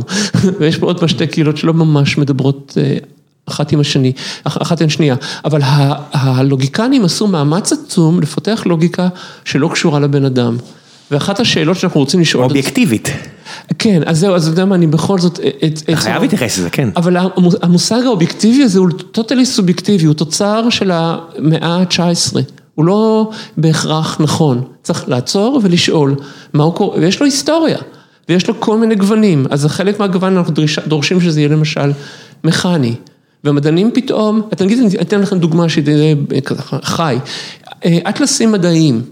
הם, אה, יש המון אטלסים מדעיים, החל מציורים, אה, זיהוי של כל מיני סוגי ציפורים, או רקמות חולות, או עקבות של חלקיקים בטבועות. עכשיו, עד המאה ה-19, מישהו כותב אה, בהקדמות של ספרי, של אטלסים רפואיים, עד למאה ה-19, איך, איך, למה אני, לקחתי רקמה, ולמה אני אומר שזו הרקמה המייצגת את הסוג הזה של המחלה? כי אני רופא, אני 30-40 שנה בתחום, אני יודע מה אני עושה. Trust me, I'm engineer, trust me. כן, נכון. עכשיו זה דר, אה, דר, אה, כשאחד הברנולים אה, שולח מכתב לאקדמיה הצרפתית על... אחד הברנולים, משפחה, משפחה, כן. מוכרת וידועה שחוץ מהסתברות עשתה גם הרבה דברים טובים אחרים. כן, מוכשרת בטירוף. אז אני, אני כבר לא זוכר איזה מכשיר זה היה, הוא שולח להם לפרוט את פרטי המכשיר, האקדמיה צרפתית לא מצליחה לשחזר את זה, ואז המזכיר אומר, אוקיי, אבל... אה, ברנולי אמר. אה, בעיות של נפתולי הטבע, אבל מדען מכובד כמוהו, אז הוא מן הסתם יודע מה הוא אומר. ודרך אגב, זה, היום זה לא יכול לעבור, יש עיקרון של אדירות, צריך לשחזר בשלוש אה, מעבדות, זה לא לא הגיוני. עקרון האובייקטיביות, אני לגמרי, אתה יודע, כשקראתי על פילוסופיה מדעית ואתה רואה שם את עקרון האובייקטיביות, שאתה רוצה שכל, שתוכל לשחזר את הניסוי הזה פעם אחרי פעם אחרי פעם אחרי פעם, ואם לא הצלחת לשחזר, צריך להבין למה לא, אולי התיאוריה לא נכונה. נראה לי מאוד הגיוני, אני חייב להגיד לך, אני מבין לגמרי. כי אתה גדלת בתוך תרבות שמקדשת את הדבר הזה. אני עכשיו, יכול מאוד להיות, אני לא איש מדע, אתה יודע, שאני קורא את זה מבעד לבורות שלי, אני מוצא את זה הגיוני.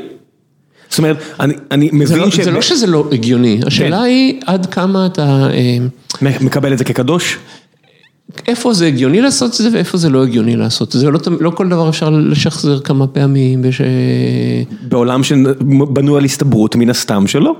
אם אם משהו קורה בהסתברות של 99.999 אחוז, אז פעם במאה אלף לא יקרה. או אתה חוקר אירוע שקורה פעם באלף שנה ויצא לך לקרוא אותו, שלקח לך שני מיליארד דולר לייצר את האפרטוס שמייצר את זה ואתה לא יכול כל פעם להשקיע שני מיליארד דולר בדברים האלה, יש שם המון סיבות.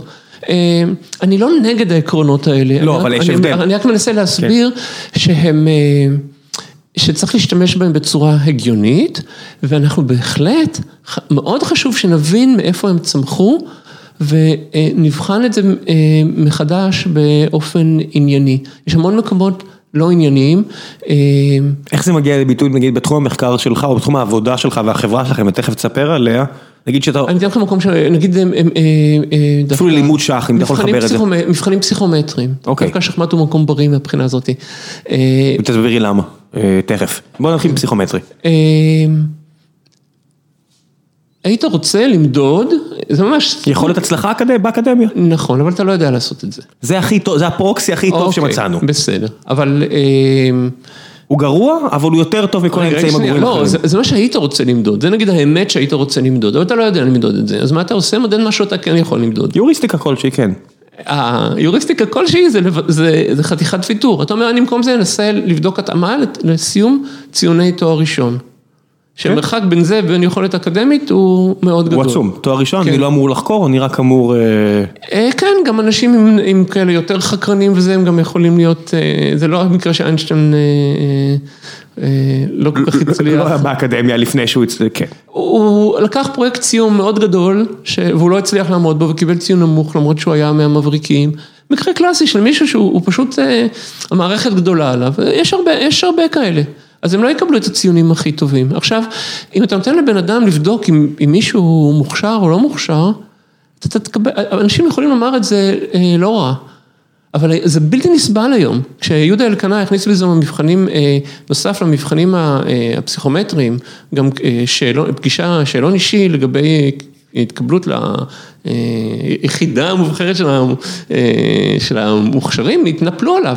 בדיוק בגלל הקריטריון, בדיוק בגלל הקריטריון הזה, כי זה סובייקטיבי, איך אתה יכול לתת למישהו להחליט? עכשיו אנחנו, זה, זה כל כך קלאסי, אנחנו ו- מעדיפים. וזה הדרך לאבד את האנשים הכי מבריקים. אתה יודע, יש מישהו שהיה לי את הזכות הגדולה אה, לעבוד איתו, ואני נתקל בו מדי פעם, וסיפרו לי, הוא הוא היה באחד מהשמונה משהו, שמונה איקס נקרא לזה, לא השמונה איקס שאתה מדבר עליה, שמונה איקס אחר. ואני יושב עם בן אדם ואמר לי, תקשיב, הבן אדם הזה, שאתה, שאתה פגשת אותו עכשיו, הוא כל כך מבריק, אבל הוא סיים, הוא עזב את התיכון בכיתה י', אז מן הסתם הוא נפסל אוטומטית מלהגיע אלינו. ומפקד היחידה במקרה אמר, אמר לסגן מפקד היחידה, תקשיב, אתה חייב לראיין אותו. אני אומר לך אישית, משיחה של כמה דקות, שזה לא בן אדם שפוגשים פעם ב. אה, ואמרתי לו, תקשיב, זה נשמע כמו קשקוש. והוא אמר לי, בוא תקשיב, זה בהמשך הסיפור, סגן מפקד היחידה אה, דיבר איתו, ולא רק שהוא קיבל, קיבל אותו לעבודה, ב... קיבל אותו ליחידה, אה, כשהם השתחררו, הם השתחררו ביחד והלכו להקים חברה. אמרתי לו, זה נשמע לי כמו מיתוס, איך אתה יודע? הוא אומר, אני הייתי סגן מפקד היחידה, אז אני אני יודע על מה אני מדבר. ובמקרה נתקלתי בבן אדם הזה, וזה בן אדם שחושב, כל כך, לא- בכוונה לא מזכיר את שמו, כי אני לא רוצה להביך אותו אם הוא מאזין עכשיו, אבל אה, כש- כשדיברתי עליו עם אחד המרצים שלי באוניברסיטה, ומשיחה קצרה, הוא אמר, כן, זה מסוג האנשים שלידם כולנו נמלים, וזה מבחינת ה- היכולת להבין, וזה בן אדם שעזב את התיכון בכיתה י'.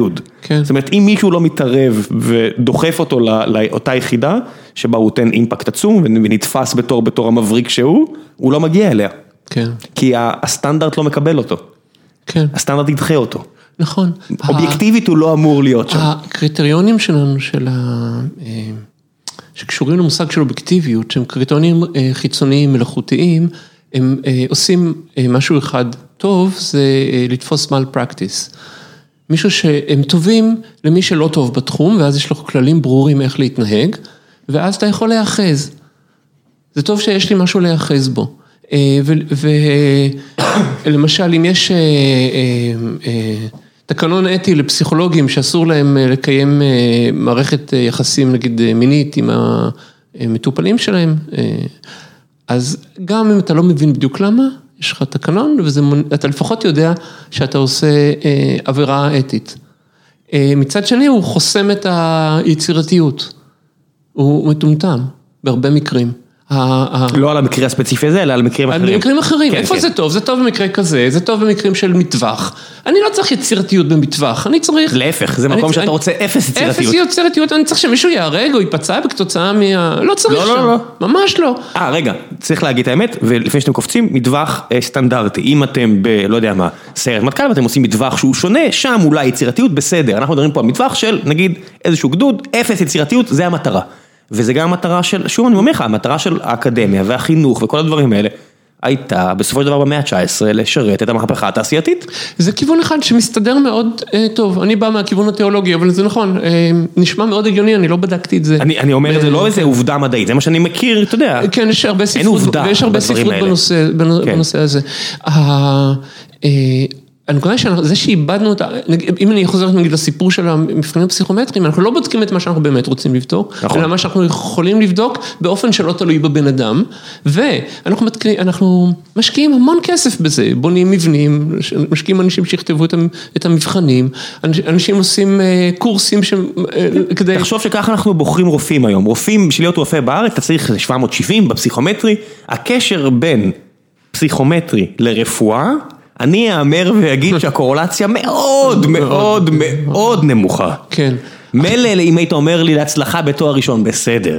אבל רפואה זה באמת קשר שאני אומר, אני מת, מתקשה לה- להבין את זה. כן, עכשיו מה שאני מבקש כאילו אה, לזעוק, כי זה קורה בהמון תחומים, אני פה, פה זו דוגמה שאני חקרתי אותה אה, ביסודיות, אנחנו משלמים מחיר בחברה על תופעות כאלה, נגיד משקיעים המון כסף במבחנים פסיכומטריים שהמטרה שלהם היא בעצם לחסוך את האימה או את מה שנתפס בנו כלא, כלא חוקי בעליל, שבן אדם יעריך, את, יעריך אה, בן אדם אחר.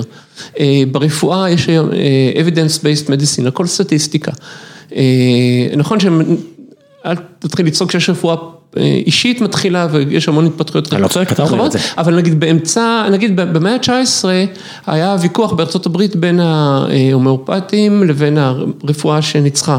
וברגע מישהו מנצח, הרי הוא, יש לו שלשלת מיוון ועד עד, עד היום של, ה, של אנחנו הרפואה, אבל כל הזמן יש הרי דברים אלטרנטיביים וכל פעם בוחרים, התרבות בוחרת בסוף משהו. כן, מול- ההומואפטים עדיין יש פרס, מיליון דולר, אה, מה הם זוכרים, תוכיח אדוני, תקבל מיליון דולר, הפרס מחכה לך בלונדון.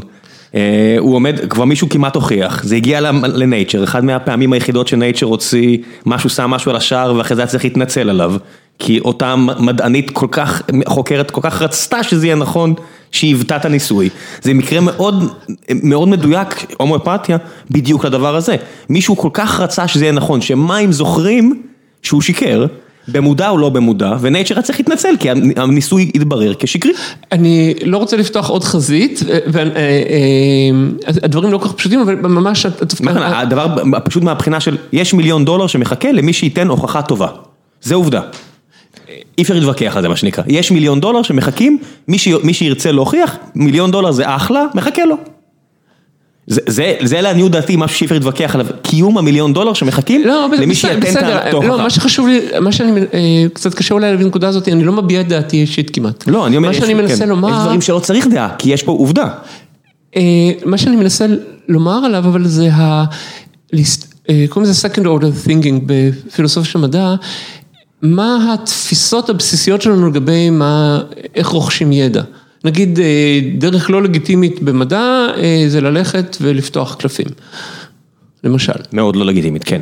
אה, עכשיו הקריטריונים האלה הם משתנים כל הזמן, האם אני מקבל הוכחות של במחשב במתמטיקה או אני לא מקבל. כן, הדברים בעיית המפות, הצביעת המפות. צביעת ארבעת המפות, דוגמה. כן. הדברים האלה כל הזמן בתהליכי שינוי, ו... כל עוד זה לא מגיע לרפואה, אתה מבין, ברגע שאתה גם גם- גורר גם רפואה, הרפואה משתנה כל הזמן. בוודאי, אבל ברגע גם שאתה גורר גם רפואה הקריטריונים פנימה, אם- אה, אה, הוכחת אה, בעיית אה, צביעת ארבע הצבעים על מפה, איך נקרא, איך זה, מה השם הפורמלי של הבעיה? For color. פור קולר, כן. אז אם, אם, אם הפתרון של שלילת כל האפשרויות עם, עם באלגוריתמיקה תופסת או לא תופסת, אני מודה שזה מעניין לי את ה... אתה יודע. מצד שני, אם ה-FDA יאשר תרופה שעלולה לגרום למומים בתינוקות, אה, תרופה ל- להורדת בחילות, זה כבר מפריע לי. זאת אומרת, אה, הפתרון הסטטיסטי בעולם הרפואה נועד למזער צער וסבל. האופטימיזציה פה... אני חולק- אני חולק עליך בנקודה בוודאי, אבל הזאת. זה העיקרון, לא, זה העיקרון שמוכרים לציבור ואתה יכול, אה, אתה יודע, זה העיקרון המנחה לכל הפחות. העניין שאתה מסתכל על, תחומי המדע במאה ה-19 וה-20, אתה רואה שהם כולם עוברים את אותו אה, תהליך, כל אחד אה, בזמנו.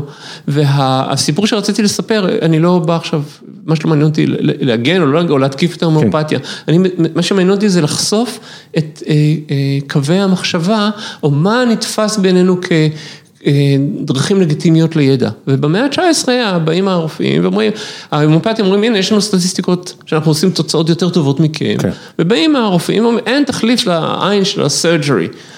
חולפות, חולפים כמה עשרות שנים, והאידיאל הוא, אני לא רוצה את העין שלך, אני רוצה שאתה תעבוד לפי פרוצדורה. עכשיו, למה? זה לא נכון. המנתחים הכי טובים היום בניו יורק, שאתה משלם עליהם הכי הרבה כסף מהטובים בעולם, אני בא אליהם בגלל המומחיות שלהם. זאת אומרת, אם עכשיו לילד שלי יש איזושהי בעיה אה, כלשהי בעמוד השדרה, יש שני מנתחים, אחד בבוסטון, אחד בניו יורק, אני אלך אליו בדיוק בגלל שהוא הכי טוב עם העין שלו והיד שלו בניתוח, זה בדיוק מנוגד למה שאתה אומר, כי אין סטנדרט בטכניקה עילאית. זאת אומרת, אני אבוא לפסל הכי טוב, לאמן, בגלל שאני כן. מקדש את היכולת האישית שלו. אם יבוא מכונה שתפתור את העניין הזה במאה אחוז, אני אלך למכונה, אבל בהיעדר מכונה אני הולך לבן אדם. אז אני עושה הכללות. כן, בוודאי. מאוד גדולות שמכילות המון... אני נותן פושבק רק על הדברים שאני- בזמן- כן. גם בזמן הקצר שלנו, בוודאי, אני חייב כן. אה, לחפף קצת בעדינות של להגן על כל דבר. מה שאני רוצה לומר שיש, אה, זה לא שהאידיאל הזה הוא בר אה, מימוש מוחלט, אבל יש לחץ מאוד גדול אה, אה, לממש אותו. על כל ה... על מאה אחוז מהתחומים. כן. אה, אה, איך זה בא לידי ביטוי נגיד אז- אז באינטליגנציה למשל, דוגמה, איפה זה, איפה זה כן, לא אה, גילו, בהסתכלות, מסתכלים על סטטיסטיקה של, אה, של ניתוחים אה, קיסריים ב- ב- אה, ב- ב- בבית חולים בניו יורק, שהוא בטיפה יותר מאשר הממוצע. אבל זה היה מובהק סטטיסטי, ראו בדקו וגילו שרופא מסוים, כל אה, יולדת אומללה שמגיעה אליו, מגיעה לניתוח קיסרי. כן, קראתי את זה גם. כן, אז אה, זה דוגמה לבדיוק סטטיסטיקה שעוזרת למל, אה, למל פרקסיס. אה,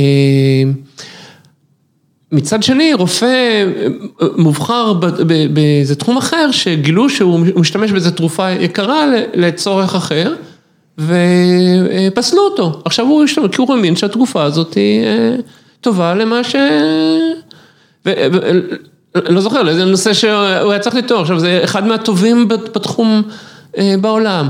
עכשיו למה? כי בתוך הסטנדרט זה לא, זה לא מותר. לפעמים יש סיפורים נורא עסיסיים סביב הדבר הזה, נגיד לפני שנים אני זוכר שקראתי ומאוד אה, בכיתי, נהניתי, איזה רופא ישראלי שטיפל בדלקות בווגינה באמצעות אה, אה, O3, באמצעות... אה, O3, חמצן? O3, אה, כן, כן, אה, אוזון. כן, אוקיי. היו לו הצלחות מאוד אה, יפות, ו... אבל בשביל זה בדיוק יש מחקר רפואי, יכול מאוד להיות שההצלחות האלה מבוססות על פלסיבו, יכול להיות שההצלחות האלה, הרי בסופו של דבר, מהיום הזה שהביאו אה, הנקוד- ויטמין C כדי לרפא אה, סקרבי, איך נקרא בעברית, אה, צפדינה, אה, כן. התפתח מדע שהציל אין ספור אנשים. אה, אוקיי, אז יש לך רופא, יש לך רופא נשים שמטפל בנשים בהצלחה, מהניסיון שלו זה עכשיו, עובד מה זה יופי. הצלחה? אם, אם הוא מספיק מרגיע, למה לא לנסות לשאוף לאמת של אולי מה שעובד זה העובדה שיש לו אה, bedside manners מעולים ועצם ההרגעה שאנשים האלה מאמינות שהם קיבלו את הפתרון הנהדר וזה עובד, הרי פלסיבו היום, כל המחקרים מראים כמה זה אוקיי, טוב. אבל לא, הנקודה היא אחרת, הנקודה היא שבתוך הממסד אמרו, "אה, מה, באמת, הוא עושה דבר כזה, אני אתבע אותו. כי אין אה, מחקר, אה, מחקר סטטיסטי שמוכיח את הדבר אה, הזה. אבל זה כבר אתה מערב פה אולי אובר משפטיזציה של המערכת הבריאות האמריקאית, הרי שמה, זה דווקא קרה בישראל. אז, אז גם פה זה יכול לקרות, אבל, אבל איך אתה יכול לעשות את הניסוי, הוא אומר, זה לא, אף, אף חברה לא תממן ניסויים על... משהו שאי אפשר לשים על- עליו פטנט? על אפשר משהו שאי אפשר לעשות עליו פטנט, אז אתה מסתכל אז, בחוץ אני, ואתה רואה אני את כל מכיר את ה... הטענות האלה ועדיין בסופו של דבר אז לא, אז לא חברה מסחרית תעשה את זה, אז יהיה חברה, אה, אה, אתה מנסה להשיג... כל עוד זה לא משהו פטנטבילי, נגיד משהו כמו קנאביס, הרי אם אתה מוריד את הבעיה המוסרית, אבל אתה מפספס את הנקודה, הנקודה? היא לא איך מוצאים פתרונות לבעיות, אלא... הנטייה? מה, הנטיות, אני רק משתמש בדוגמה כדי לחשוף אה, אה, אה, כשל. דוגמאות חשיבתיות. כן. עד, עד לפני, אני לא יודע אם זה קיים היום, היה ירחון רפואי שהיה יוצא, אה, שבישראל, שרופאים היו מדווחים על, על אה, מקרים כלליים, זאת אומרת, היו אספו, אספו לא יודע, היו להם כמה עשרות מקרים, והם מוציאים מאמר על הדבר הזה. היום אה, אה, הנטייה היא להשתמש בסטטיסטיקות רחבות היקף. עכשיו, אה, שהן לכאורה אובייקטיביות, למה? כי הסטטיסטיקה אובייקטיבית. עכשיו, יש קושי בסיסי לעשות סטטיסטיקה על משהו כל כך רבגוני, כמו ה...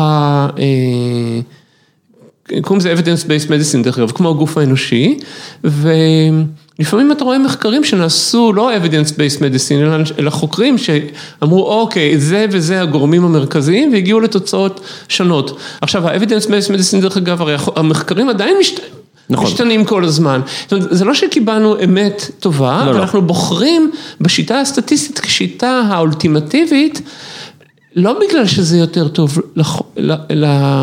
לחולים, ואני לא נגד שיטות סטטיסטיות חס וחלילה, אבל יצאנו לגמרי מפרופורציה, כי, ואני טוען שהסיבה היא, כי אנחנו מחזיקים באיד, באידיאל, שאנחנו לא ביקרנו אותו ולא הסתכלנו אותו, שנובע בכלל ממשבר דתי של המאה ה-19, שנוגע לזה שהבן אדם הוא סובייקטיבי. ואז אפילו אם אתה מומחה בתחום, אני משתדל כמה שיותר להימנע מהשיפוט שלך. בוא ניקח את זה שנייה לעולם השחמט ומשחקים. רגע בוא נחזור לסיפור של האטלסים, כי אני חייב את הסיפור הזה. כן. באטלסים הרפואיים אתה רואה במאה ה-19 שינוי. פתאום מהמעבר מהמלאך לקדוש, פתאום הם קדושים. למרות שאני מומחה בתחום, אני ניסיתי בכל כוחי להימנע מלתת את הדעות הפרטיות שלי על הדברים. כן, אבל אתה יודע, כל ניסיון להתמקד דווקא ברפואה הוא בעייתי כי... לא דיברתי עכשיו על רפואה. לא, אמרת אטלסים רפואיים. לא, אטלסים באופן כללי. הבנתי, אבל הבעיה ברפואי, אתה יודע, שהרופא האישי של וושינגטון הרג אותו בהקזת דם. וזה היה הרופא של הנשיא. היום אנחנו גם הורגים מן הסתם חולים על כל מיני בוודאי, אבל אנחנו מצילים יותר מאשר שאנחנו הורגים. עד לרמה מסוימת בעולם הרפואה, הרגת יותר משהצלת. אבל אתה מבלבל בין התפתחות הידע והטכנולוגיה לבין העקרונות שמשמשים לנו לביסוס הידע. כן, אני רק אומר שאני לא יכול להתחמק מהעובדה שהעקרונות האלה הביאו אותנו למצב שניצחנו רוב מוחלט של מחלות. זאת אומרת, אנשים עדיין מתים, כי אנשים תמיד ימותו. כי מצאנו את הפניצילין. אבל מצאנו את הפניצילין, ואתה יודע, אנחנו מוצאים אנטיביוטיקות חדשות כל הזמן, כי יש איזה, אני חייב להניח שמה שהוביל אותנו למקום. אבל אתה מניח משום מה שהמדע... הומצא במאה ה-19 והצלחות, ולפני כן לא היה מדע. לא היה רפואה. לפני ש... איך קראו לבחור עם הוויטמין C? לא קרי, לא... מי שהמציא את הרפואה, אבל אני לא זוכר את שמו. טוב, בורות מצידי, אבל לפני שהוא עושה את הניסוי המבוקר הראשון, לא היה רפואה כמו שהכרנו אותה. לא היה. זאת אומרת, היו כל מיני אנשים שבאותו מידה יכלו להרוג אותך, באותו מידה שהם היו מצילים אותך. זה היה, היום אתה אומר, יש מצב שהרופא יהרוג אותך, נכון, אבל 99.99% מהמקרים הוא יציל אותך. אין יותר תמונת תינוקות. אבל אתה מתפרץ לדלת פתוחה, אני לא נגד הטכנולוגיה, אני לא נגד המדע, אני לא נגד המחקר. הנה הטענה שלי. אני רק מנסה לומר שהמחקר היום מוטה לגישות מסוימות, כי הם הוכיחו את עצמם בסך הכל. לא חושב. איפה הם לא הוכיחו את עצמם? באיזה תחום למשל אתה אומר הם לא הוכיחו את עצמם? הדוגמה שנתת לך היה... עם מה? הבחינות הפסיכומטריות.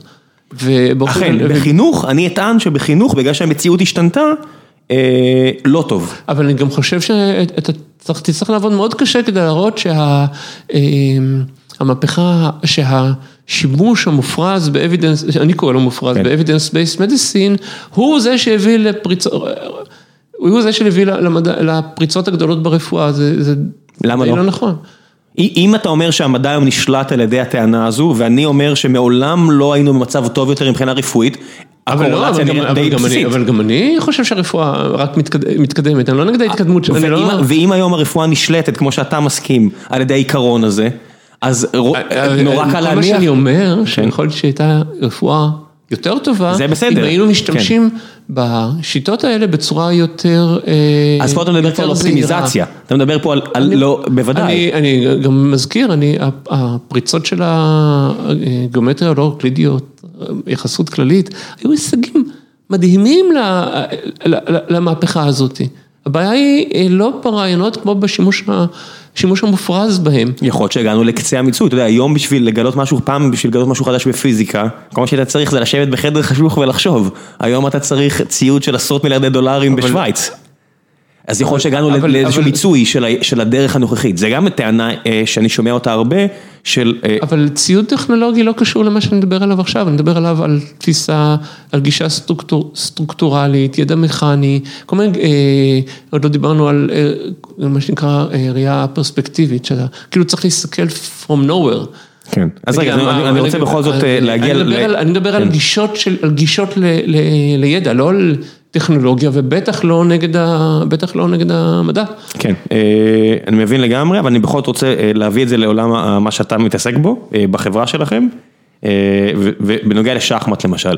בשח ובגו למשל, הצורה הנוכחית, ותגיד אם אני, כי אתה מנסה להציע דרך חדשה, לחשוב על... אני התחלתי ממשפטי גדל ועוד כמה דוגמאות להוכחות ש... אתה רואה בהם פנייה למרכיבים שדורשים פנייה לאינטואיציה אנושית. זאת אומרת, אפילו בתחום הכי יבש ומדויק, כמו בדיקת הוכחות מתמטיות, מסתבר שהעיקרון הזה של ידע מכני לא עובד. מסתבר שהרעיון הזה של מספרים 0, 1, 2, 3, 4 הטבעיים, הוא דורש הבנה אנושית. אתה לא יכול לייצר אקסיומות שיתארו אותו במלואו. עכשיו, זה ידוע משנות ה... בטח 30, אולי, בטח לפני זה, אולי 20. זאת אומרת, כמה, אפילו אם תיקח את כל הטענות האריתמטיות האמיתיות, שזה הרבה מעבר לכל מה שאנחנו יכולים לדעת אי פעם בטח, עדיין לא תוכל להתמקד ושלא, ושהאקסיומות יוכלו להצביע על המספרים הטבעיים. תמיד יהיו עוד כל מיני יצורים מתמטיים שמתנהגים בדיוק אותו הדבר, אבל זה לא המספרים, זה לא המספרים הטבעיים. עכשיו, ואני חייב פה מילה אחורה, אם האקסיומה הייתה משהו שהוא ברור מובן לנו כבני אדם, עכשיו האקסיומה הפכה להיות משהו מכונן, סטנדרט. זאת אומרת, אני לא צריך לדעת מה זה מספרים טבעיים, אלה האקסיומות ואני משחק איתם. זה המאמץ שנעשה בלוגיקה לייצר ידע פומבי שלא תלוי בבן אדם. אני לא רוצה את המתמטיקה ה... מופרעת של המאה ה-18, שאוילר אולי מנחש נכון, אבל מתמטיקאים אחרים מטפלים באינסוף בצורה, עושים כל מיני שטויות. אני רוצה מתמטיקה... סטנדרטית. שתבטיח לי תוצאות אמיתיות, וגם כן, הצלחות מדהימות, אני לא, אני לרגע לא מדבר נגד הדברים, כמו נגד השימוש המוגזם בהם. עכשיו, הנה מחיר שאנחנו משלמים, כשאתה מסתכל היום ולומד היום מתמטיקה או פיזיקה, האינטואיציה לא מסופרת, אפילו כשאתה מתמטיקאי שרוצה לפרסם הוכחה, הרעיונות שהיו לו, איך הוא הגיע להוכחה, די מונעים ממנו לפרסם. מונעים ממנו שזה לא, עכשיו הוא צריך את זה, לפעמים אתה רואה מתמטיקאים מדברים ביניהם ומסבירים אחד לשני, אבל הם לא יכולים לשים את זה במאמר, כי יש לנו מין אידיאל. אין את זה בלטח, הלטח לא יודע לאכול אינטואיציה. זה טקסט, אתה יכול להסביר מה שאתה רוצה. זה סוג של אידיאל של ידע מסוים, עכשיו הלוגיקה עשתה המון מאמץ של לייצר, דיבור על שפה ומטה שפה ופיתוח השפה המדהימה החדשה של לוגיקה מסדר ראשון עם הקמתים שאנשים למדו בקורס בסיסי בלוגיקה, hopefully. אז והאקסיומות הפכו להיות משהו שמתאר את הדברים ולא, אנחנו יודעים מראש מה הדברים האלה. עכשיו, מה עושים עם זה שאנחנו כן, אנחנו כן חושבים על 0, 1, 2, 3, 4, אנחנו לא חושבים על כל הדברים המוזרים האלה שמסתבר שקיימים ומקיימים את כל הטענות האריתמטיות. אומרים זה לא רלוונטי, פשוט לא רלוונטי. אני רוצה לתאר את החשיבה הפומבית של המתמטיקאי, זאת אומרת את ההוכחות שלו. עכשיו, החשיבות של, נגיד העבודה שלי מול הפרדיגמה הזאת, לראות שאפילו הפרדיגמה הזאת של ידע פומבי בלבד, היא שאפילו בתחום הכי טכני והכי פשוט, מה שהיווה את הפרדיגמה להצלחה, ושאחרי זה לקחו את זה לעוד ועוד ועוד תחומים שזה אולי פחות טבעי בהם, זה לא עובד. יש הוכחות שאתה, שההוכחה עצמה, הצדקה להוכחה, לא, לא יכולה להיגזר ממנגנון מכני. ודרך אגב, המושג המחשב צמח כתוצאה מזה, המחשב הפיזי צמח כתוצאה מזה, כי אמרו אוקיי, מה הגבולות של הידע האובייקטיבי שאנחנו מוכנים לקבל, והיו כל מיני הצעות שבסופו של דבר התבררו כשקולות, וזו שכל כך התקבלה זה הרעיון של טורינג, של מכונת טורינג, התשובה היא מכנית. הוא אמר בוא נדמיין בן אדם שהוא אה, כלבלר, מקבל הוראות ועושה אותן בצורה אה, אוטומטית לגמרי. בוא אה, ננסה למקן את התהליך הזה, זאת אומרת התשובה שלנו לאובייקטיביות, במקרה הלוגיקה, היא מכשירים מכניים. והמכשיר המכני הזה, זה המושג התיאורטי של מכון הטורינג והמחשב הפיזי, עם ההצלחות של זה, אבל ברגע שאתה מתחיל לומר שהבן אדם הוא מחשב, וואלה, חבר, הגזמת, אתה, אתה מתחיל לצמצם את עצמך. ואנחנו... עכשיו עם רעש, לא סתם מחשב. עם רעש? כן, מחשב עם רעש. אה, אוקיי, כן, כן, זה אחת הבעיות של החינוך המודרני, כי אם אם הידע הוא פומבי ולא קשור לבן אדם, אז בעצם אני, כל מה ש... כל דרך היחידה שאני יכול להסתכל על, על, על, באופן עמוק על חינוך, זה יש ידע שהמורה יודע, ואז הוא צריך לעשות copy paste בתוך המוח של התלמיד, ואם זה לא עובד, כי אנחנו בני אדם, אנחנו, יש לנו בעיות פסיכולוגיות, אנחנו אה, עייפים, אנחנו לא מתעניינים, אנחנו, לא, אנחנו שוכחים, ואז החינוך הוא, הוא, הוא עסוק בלטפל בבעיות הפסיכולוגיות של הבן אדם, שהוא לא טוב כמו מחשב, ולא שומר. זה כמעט אבל אקסיומטי שמערכת החינוך לא טובה. זאת אומרת, אני, אני חושב שמעטים האנשים שיצאו ממערכת החינוך, או שיש להם ילדים במערכת החינוך, שיגנו על מערכת החינוך. אבל אני חושב שהיא, יש הרבה אנשים טובים במערכת. אז מה? והם לא, אני חושב שאנחנו לא מצליחים לפרוץ את זה, כי התפיסה הבסיסית שלנו של משהו ידע, של מה זה ידע היא מוטעית. אנחנו, ברגע שהפרדנו בין הידע לבן אדם, שילמנו מחיר שנורא חשוב להבין מהו. יש פה עכשיו שתי אלטרנטיבות. אחת אומרת, הידע הוא לגמרי מחוץ, הידע הוא לגמרי מחוץ לבן אדם. והשנייה היא, אין שום ידע אמיתי, הכל רלטיביזם, פוסט מודרניזם, שתי, שתי האלטרנטיבות האלה, ואז נגיד המוסר שאתה, שאתה יכול לבנות, כ, אם אתה פוסט מודרניסט, הוא מוסר של מיעוטים. כי אז הילדים סובלים, אנשים סובלות, הפלסטינאים סובלים, אמ, שזה על הכיפאק, אבל זה מוגבל. מוסר הוא יותר מאשר זה מוסר, כמה חלשים סובלים מה, מהדברים. ו... אנחנו איבדנו את האחריות האישית, כי זה כבר, זה אנחנו, הרי אנחנו בלאו הכי סובייקטיבי, אנחנו צריכים לסמוך במקום זה על הפרוצדורות. והתהליך הגדילה המשמעותי והלמידה המשמעותית של בן אדם, זה להחליט מי הוא. בדיוק יצאה גרסה חדשה של עתירה של קפקא, אז אה, ראיתי שיש תרגום חדש, אז אה, כן. זה, זה בדיוק מתחבר לזה, אם אתה רוצה את ה... איך זה נראה בצד, בצורה הכי כן. רעה של... אה, מה שאיבדנו זה את הבחירה החופשית. הבן אדם צריך לבחור מי הוא בתוך תנאים של אי ודאות, וכיזמים אנחנו מכירים את זה יופי. נכון, לא, זה באמת, אתה רואה את זה היום בכל מקום אפשרי, עם הפוליטיקלי קורקטנס, שמים עליך בעצם חוקים. אסור לך להגיד א', ב', ג', ד', ה', ו', המחיר יהיה כל כך כבד, בטח בארצות הברית, אני מדבר בעיקר בארצות הברית, כן. בארץ עדיין לא ככה, שאין לך מה לחשוב, אתה לא יכול לחשוב, או אתה לא יכול להתבטא בצורה חופשית, יש לך מסגרת, יש לך תלם מאוד ספציפי שנחפר, וגם אני יכול להגן על התפיסה הזו. כי היא נועדה לתקן עוולות כל כך חמורות שהמחיר, בעצם עושים פה מחיר של פחות אה, ביטוי אישי אה, בשביל לתקן את הצער. עושים פה ממש בחירה מודעת חברתית, כשאני אומר מודעת במרכאות. אני לא חושב שהיא מודעת מספיק, אני חושב שצריך... היא לא מודעת בכלל. צריך להבין את המחיר, אם אנחנו רואים, מבינים את הילד במערכת החינוך, או את עצמנו, כיצורים שהלימוד הוא לימוד שהידע הוא ידע אישי שלנו, ודי הוכחתי את זה שאפילו במתמטיקה אי אפשר להיפטר מהגורם האנושי, אתה חייב תיאוריה שכוללת בתוכה את הבן אדם. עשו את זה דרך אגב בפיזיקה, תורת הקוונטים היא דוגמה שאנחנו נאלצים להכניס את התיאוריה חייבת לכלול בתוכה את תהליך, את תהליך הצ, הצפייה. כן, אם מישהו בוחן בניסוי או לא בוחן את הניסוי. הניסוי כולל בתוכו את ה... אתה בוחן, כן, כן, כן, זה חלק כן. אינטגרלי בניסוי, המוות של עקרון האובייקטיביות המדעית. לא, לא, עקרון האובייקטיביות, כישלון האובייקטיביות של המאה ה-19, זה לא אובייקטיביות של המדע. כן, כן, כן, אני מדבר על ה... היו צריכים לשנות, פילוסופים מדעיים ברחבי העולם עמלים בשביל לתקף את התיאוריה הזו. זאת אומרת, בסופו של דבר, המאה ה-19 הכריחה תיאוריות מדעיות, אם אני אריץ את הניסוי כל פעם, התוצאה צריכה להיות זהה. זה היה העיקרון. מגיעה המאה ה-20, אומרת לא, פעם ככה, פעם ככה. העיקרון הוא שאני צריך לקבל תוצאות שלא קשורות ליכולת שלי. שלך שלי כמדען. כן. אז אני אוותר, אז אני אוותר על הנסיין שהוא עושה את העבודה יותר טוב, אני אחליף את זה בפרוצדורה ברורה, זה גם מדע הופך להיות מדע בינלאומי, זה כבר לא הציל הבריטי שהוא יכול להיות מקדיש את הזמן, מעבדה פרטית, הרמה הכללית כן. יורדת, צריך סטנדרטים. ואתה רואה שאם מישהו אה, עמל בעליית הגג שלו על הוכחה יפה בעצמו, כמו אה, מר ווילס שפותר את החתיכה האחרונה בשביל המשפט האחרון של פרמה. הרבה יותר מאשר חתיכה אחרונה. בוודאי, אבל אתה יודע, עדיין נעשתה כל כך הרבה, אתה יודע, אם ראיתי רחוק יותר זה כי עמדתי על כנפי ענקים, כן.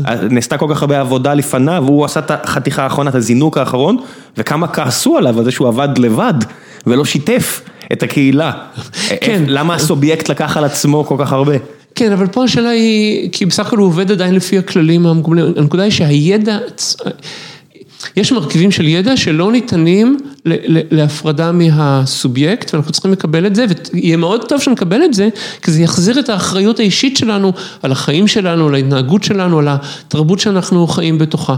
אה, אני אתן לך דוגמה, ולכן כן. נגיד דמוקרטיה, למה דמוקרטיה? כן, למה דמוקרטיה? כי, אני יכול לומר, מה הייתה התשובה שלי, כי גדלתי ככה. אה, התשובה שלי לא, התשובה שלי זה כי אין לי פתרון טוב יותר. אז אוקיי, אז אתה היית יותר... אה, אני ציני, כן. אה, אוקיי, אבל כשאתה אה, הולך היסטורית ומגיע למקום שבו אנשים נאבקו על דמוקרטיה. כן. והתווכחו, ואז זה לא היה ברור, ואולי. שליט נאור, ואתה מסתכל על הסיבות, אתה יכול לבחור את עצמך מחדש. לעבור מאוטומט של דמוקרטיה לדמוקרט כי כך וכך, ואולי פה זה לא מתאים, אתה יכול לבחור את עצמך בוודאי, מחדש. כל הזמן. אבל התהליך הזה של בחירה מחדש הוא תהליך שעומד בסתירה לעריצות של הסטנדרטיזציה. זה לא, אבל כל חברה, נגיד אני מקים עכשיו חברה, אני יכול לבחור אם אני מקים חברה מריטוקרטית, שבה החלטות מתבצעות על ידי אה, כלל ציבור העובדים, או שאני אחליט שיטה, שלטון של אה, מלך נאור, שבו יש מנכ"ל שמחליט הכל. בסקייל נמוך, עדיין יש לי חופש להחליט את זה. יצליח, לא יצליח, אנחנו רואים הרבה דוגמאות לזה. זאת אומרת, אתה קורא את פרינצפול של ריי דליו, והוא אומר, ברידג' ווטר זה, זה מריטוקרטיה מדהימה שבה הם כולם מעורבים, עד להחלטות הגדולות, ואז רק אני מחליט. והיכולת לשחק עם זה בהיקף קטן היא נכונה, כמו עולם המדע, במאה ה-15, 14, לא יודע, 16, עד 17, עד 19, שבן אדם אחד, מה שיכל לעשות A to Z, אנשי אשכולות, היום יש כל כך הרבה ידע, אם הסובייקט יחליט, אני עושה, יבוא מישהו שיודע, "אה, חקרתי 50 שנה בדיוק את הסוגיה הזאת, המשוואות הדיפרנציאליות האלה, אבל- יש לך טעות. אבל הנקודה היא לא אם קהילה נרתמת לפתור בעיה או לא. לא, אני אומר שהבעיה, ההיקף של... הבעיה היא ההיקף- לא ההיקף, הבעיה היא האם אני מוכן, האם אני מוכן, מוכן להכיר בחשיבות של, ה, אה, של הידע האישי, גם כשאני פועל בתוך קהילה, כולנו מבינים את המספרים הטבעיים, ואנחנו לא יכולים לחשוב על מתמטיקה אם אנחנו לא מבינים שהיא צומחת לא מזה שכולנו קראנו את האקסיומות של פיאנו, אלא בגלל שכולנו מבינים, אנחנו כולנו בני מי אדם. זה כולנו? עכשיו בוא- וכולנו- בוא נכניס גם כולנו- עכשיו מחשבים לכולנו הזה, ועכשיו יש לנו, עכשיו כולנו לא אוקיי. מבינים. המחשב הוא יש- לא- יש המחשב- מישהו חדש בכולנו הזה. המחשב הוא לא חלק מהסיפור, ואוקיי, אנחנו אתה נעבור. טוען, אני חושב שיש הרבה אנשים שמחפשים את האינטליגנציה המלאכותית הג- הגנרליסטית, אני לא יודע איך, אתה יודע מה, אמיתית, אינטליגנציה מלאכותית אמיתית של מכונה שהיא לא אנושית, ואז אתה אתה תבוא ותגיד זה בלתי אפשרי, הם יגידו, או, אתה אתה יהיר מדי, חכה, אנחנו עובדים על זה, תן לנו 100 שנה ותראה שאנחנו נוכיח אחרת. אז אה, קודם כל אני צודק והם טועים. ו... זה לא יהיר? מה? זה לא יהירות? אתה בוחר פה איזושהי אקסיומה שהיא לא. מעל ה... לא, אני... למה לא? כמו שאתה אמרת, דברים שאנחנו יודעים היום, אה, 100 שנה לפני כן, היו נראים אה, אחרת לגמרי, אולי 100 שנה מהיום. אה, קודם כל אני מקווה שהדוקטורט שלי באמת מוכיח שאפילו פעולה בסיסית כמו בדיקת הוכחות מתמטיות לא, לא יכולה לה- להיעשות בתוך הלוגיקה. אני חושב שאפשר לעשות צעדים גדולים בכיוון של אינטליגנציה מלאכותית כללית. כל עוד אתה לא חושב שזה באמת מחקה את החשיבה האנושית. דרך אגב, מה חסר, מה יש לבן אדם שאין, ל, שאין, ל, שאין למחשב? כרגע? שדורש, אה, לא, שאין למחשב מהגדרה של מחשב. מה הכוונה הגדרה של מחשב? הגדרה של מחשב מכונת טיורינג. מכונת טורינג. הבנתי, אוקיי, הנה זה היא- כבר הגדרה פורמלית. שהיא, אבל זה הרבה מעבר למחשבים שלנו. כן. ש, שהיא, אה, שמאפשרת לנו לעקוב אחרי ההוכחות האלה ומכונה לא. אז יש כמה דברים, מרכיב אחד מאוד מפתיע זה אה, חופש בחירה. מסתבר שחופש בחירה רלוונטי בכ- בכמה הוכחות מתמטיות, מאוד מאוד מצומצם ועלוב, אבל זה נמצא. וגורם אחר זה הגורם של אה, עשייה ויצירה. הבסיס של לוגיקה מודרנית זה יחסים, אבל. אה, צריך כנראה לחזור למקום שבו אנחנו בונים את המודלים שלנו. אנחנו לוקחים, אומרים יש אפס, אני עושה אחד, שתיים, שלוש, ארבע, ורק להדגים כמה אנחנו אה, עיוורים לנקודות שלנו, מה בעצם הסמנטיקה שקיימת בלוגיקה המודרנית, הסמנטיקה הטרסקיאנית, היא בעצם אומרת, יש את כל האפשרויות, כל האפשרויות שהן, ועכשיו אני, כשאתה הולך ומספר לי אקסיומות, אני אומר, "אה, אוקיי, זה לא זה, זה לא זה, זה לא זה, זה לא זה, אה, הבנתי, זה המספרים הטבעיים. אבל אה, זה, it never works like this, בן אדם לא רואה את כל האפשרויות, להפך, הגדילה האנושית לא מתבצעת על ידי צמצום, שזה תפיסת הידע הממוכנת, על ידי הרחבה בעצם. ועוד נקודה אחת כללית. נקודה אחרונה כן. לפני שנעבור לשאלות מהקהל, כן? תמשיך. אה, אמ, שבכל מקומות שבהם האינטראקציה של בן אדם עם המציאות היא חזקה, אתה לא יכול. לבודד אותו מתוך המשוואה. נגיד בן אדם יכול לבוא אליי ולספר לי סיפור די מדויק אפילו, אה, על, אה, בין בת הזוג שלו וטה טה טה טה טה, או לילדים שלו ועל הבעיות שלהם, שתיאור שאני אומר, אוקיי, קלה יפה. אבל מה שהוא מפספס את המרכיב שלו בתוך הדבר הזה, איך אתה יכול לדבר על זוגיות, המרכיב אם, הרגשי. אם, אם יש רק מרכיב אחד, אלא שני מרכיבים שנמצאים באינטראקציה. כן. ואז הוא צריך לעצור ולראות גם את, ה, אה, לראות גם את החלק שלו. ואם אתה נותן לי עוד חמש דקות לשחמט. אנחנו חייבים אה, לעבור שאלות קצת מהקהל, אבל תנסה להכניס את זה, כי אני חושב שהרבה מהשאלות מהקהל יהיו הכנה עבורך לדברים שאתה במילא רוצה אוקיי. להגיד. אה, אז אני מבקש הרמות להנחתה. כן, כן, יהיה הרמות להנחתה. יאיר אילו שואל, איזה סוג של טאי צ'י אתה מתרגל מלמד? אה, האם אתה מתרגל עם צורות עם נשק, והאם אתה מתרגל עמידת עמוד? אני לא יודע, אתה מכיר טאי צ'י, אז אני לא יודע אפילו למה- למה מתייחס כאן. אם אני מתחיל לדבר על טייצ'י היום. אה, יש לנו עוד 18 דקות, תבחר אה, כמה אתה רוצה להיכנס אני לכל תשובה. אני עושה אה, בשתי דקות, כי מה שאני בעצם לקחתי את האיצ'י והפכתי אותו לצורת עבודה התפתחותית באמצעות הגוף. אה, טייצ'י, טייצ'י בבסיסו זה פשוט לנוע בנינוחות. עכשיו, ה- אה, זה מתברר שזה מאוד קשה, כי הנפש מטביעה בגוף את ה- את הפחדים שלה ואת התבהלות שלה. עכשיו, זה כלי אבחוני אה, מדהים. אה, אז בעצם עשיתי שני דברים בעולם, בעולם הדשי, אחד, להפוך אותו לפרטי, במקום שהשיעור יהיה מובנה, אז אתה בעצם בא ומגיב למה שקורה. וזה יותר מזכיר, אה, נגיד, אני שונא את המילה הזאת, טיפול, יותר מזכיר טיפול פסיכולוגי, אני שונא את המילה הזאת כי זה כאילו אנשים חולים. אה, קיבלתי מהמורה שלי ליאור רגיל את המושג מדריך. אתה מדריך את ה... כן, מדריך לא שואל מה באת לפתור פה, מה באת לטפל פה. אה, מדריך עוזר לך... טיפול יכול להיות שכן, ייפתח בשאלה הזו. מדריך עוזר לך למצוא את הכוחות, את העוצמות הפנימיות שאתה לא אה, דמיינת שיש לך, כי באופן אבסורדי כולנו אה, מונעים על ידי אגו מבוהל ומפוחד, זה עולם באמת קשה, וצריך לאט לאט להרגיע אותו ולתת לאנשים לקפוץ קדימה ולשבור את המסגרות שהם בנו כדי אה, להגן על עצמם.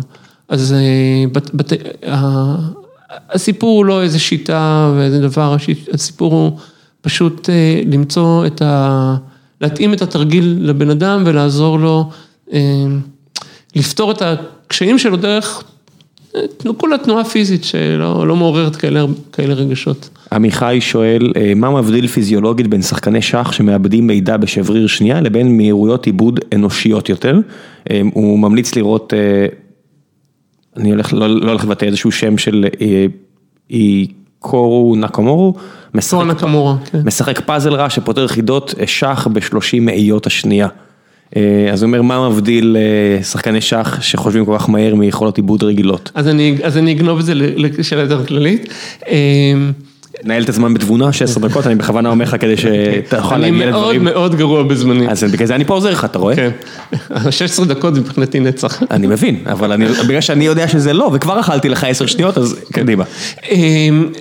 למשל, אמ, אני עדיין עושה את זה מדי פעם, נכנס לאתר שח בכוונה למקום שיש בעיות שחמט מאוד פשוטות, ופותר אותם בשנייה שתיים, אמ,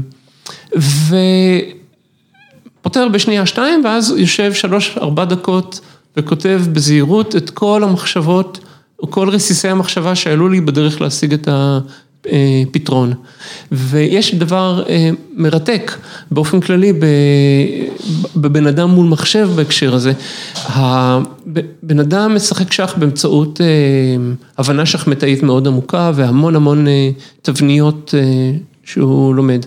דרך אגב, אני התחלתי בזמן האחרון לומר גם אה, מיקרו תבניות, זאת אומרת, אה, כשאתה- אני מסתכל ואני רואה שמה שאני מפעיל שם זה לא תבנית כללית. כן, זה לא של- פתיחה מסודרת שאפשר ללמוד אותה בספר, זה מה, זה, זה לא, דווקא דברים מאוד, אה, קונקרטיים? אה, מאוד קונקרטיים, ולפעמים אפילו רעיון כללי שיש לך, תפיסת האמצע, כל מיני כאלה. אפילו, אני מדבר על דברים אפילו הרבה יותר טריוויאליים, נגיד מט עם שני צריך, מט... אה, מעט מדורג של צריכים. שני צריכים, אז, אז תראה שיש לך, אולי זו לא דוגמה הכי טובה, אבל זה דומה, שיש לך תבניות שקשורות לצורות שונות של לתת מט עם, השני, עם שני הצריכים. דוגמה לא כל כך מוצלחת, אבל אני מתקשה בבעל פה לתת, אה, זאת אומרת, אפילו שיש לך תבנית אה, כללית, די פשוטה, אתה הרבה פעמים מפעיל תבנית עוד יותר ספציפית. וראיתי שכשאני נתקע למשל, משהו, לוקח לי הרבה יותר זמן לפתור, למרות שזה בעיות פשוטות, ואז פתאום זה פוף, וזה, איך לא ראיתי, זה כי אני רואה שהמסע של הפתרון, אני ייחסתי אותו לרעיון אחר. אנחנו כבני אדם כל הזמן חושבים עם רעיונות. והמומחה פשוט יש לו אה, אוסף יותר גדול אה, של רעיונות. כשאני מסתובב במגרש החנייה ומפעיל את השלט, אני מחפש איזה ניצוץ אור זעיר בתוך המרחב הזה של הגירויים הוויזואליים. היכולת מיקוד האנושית היא מדהימה. אם אתה מאומן לזה. אם אני אביא עכשיו איש מערות, אה, הוא לא בטוח שהוא ידע, כי נכון. בסופו של דבר אתה עשית את התרגיל הקטן הזה של לחפש את האוטו שלך בחנייה. כל כך הרבה פעמים שכבר אתה טוב בזה, זה כמו ש... אנחנו כבני אדם לא צריכים כל כך הרבה פעמים כדי להבין, להסתכל על הניצנוץ הזה. practice make perfect, ככל שתעשה את זה יותר טוב, זאת אומרת... שחמט, שזה נושא יותר מורכב מאשר... לא, אני אומר, בדיוק מה שהוא אמר על הזמן, אני אומר, אם אני צריך עכשיו לתרגל, לשלוף אקדח ולירות במטרה.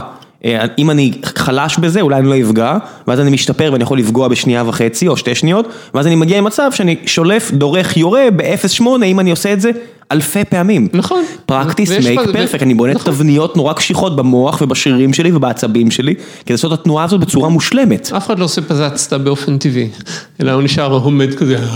נכון, אבל זה בדיוק זה. עכשיו בוא נשווה את זה לאג'נט האחר שיש לנו מחשב. פריצת הדרך, כאילו אג'נט אחד זה בן אדם, הוא עובד עם... אה, הבנה מושגית מאוד עשירה והמון המון תבניות. מצד שני, יש מחשב שההצלחה של המחשבים בשח, ובכלל באינטליגנציה מלאכותית, נעשתה בעקבות זה שאמרנו, אה, אוקיי, אנחנו מתקשים מאוד לייצר, לחקות את החשיבה האנושית. לא אינטואיציה, ברוט פורס. מה זה ברוט פורס? אנחנו אומרים, אנחנו לא מנסים לחקות את החשיבה האנושית, ומנצלים את הכוחות של מחשב, שהם לבחון המון המון אפשרויות. בלי להתבלבל, כן. בלי לטעות, בלי לשכוח. אה, והמוצר הראשון שלנו, אה, דיקוד צ'ס עושה באמת... מוצר ראשון של מי? לא של דיקודיה. דיקודיה AI, כן. בעצם מה שאנחנו עושים בחברה בגדול זה למדל חשיבה אנושית במקומות שבדרך כלל לא עושים את זה, ולהכניס את זה לתוך עולם הבינה המלאכותית, שזה די שונה, זה אפילו שונה לחלוטין ממה שעושים היום בבינה מלאכותית, שהיא בסיסה להתרחק מהחשיבה האנושית. ואם מישהו חושב שניורו נטוורקס זה באיזשהו מקום מחכה חשיבה אנושית, אז... זה שיווק טוב. טעות, טעות גסה. מה שאנחנו באמת רואים בניורו נטוורקס למשל, זה את הכוח של אבולוציה, אה, אנחנו יודעים שאחד הכוחות הכי מרכזיים באבולוציה זה שיתוף פעולה. וניור נטוורקס זה פשוט אבולוציה, דוגמה לכמה אפשר להשיג עם אבולוציה של שיתוף פעולה. כן, בסופו של דבר בן אדם לא רץ מהר, לא קופץ גבוה, הוא לא כזה עמיד, אבל הוא החיה היחידה שמשתפת פעולה לא, ממש טוב. כן. יותר מנמלים, יותר מדבורים, יותר מכולם. כן, והנוירונים בניור נטוורק, התהליך הלימוד מעודד אותם בעצם לשתף אה, פעולה. אנחנו עוד ועוד מחזקים את הפעולות של אה, שיתוף פעולה ביחד.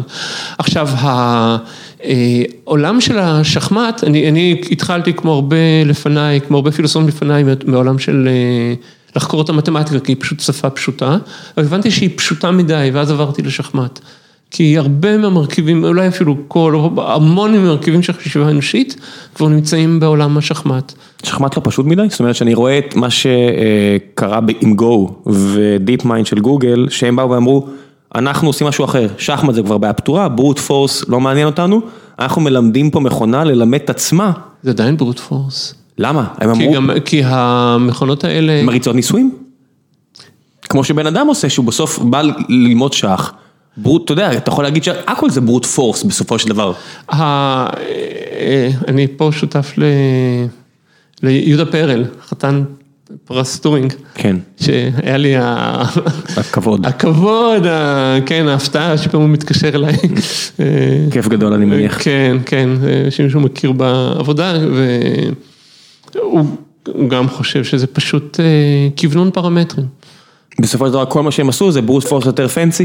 זה שמכונה יכולה, כן, זה שמכונה יכולה לכוון פרמטרים, אנחנו יותר טוב מבן אדם.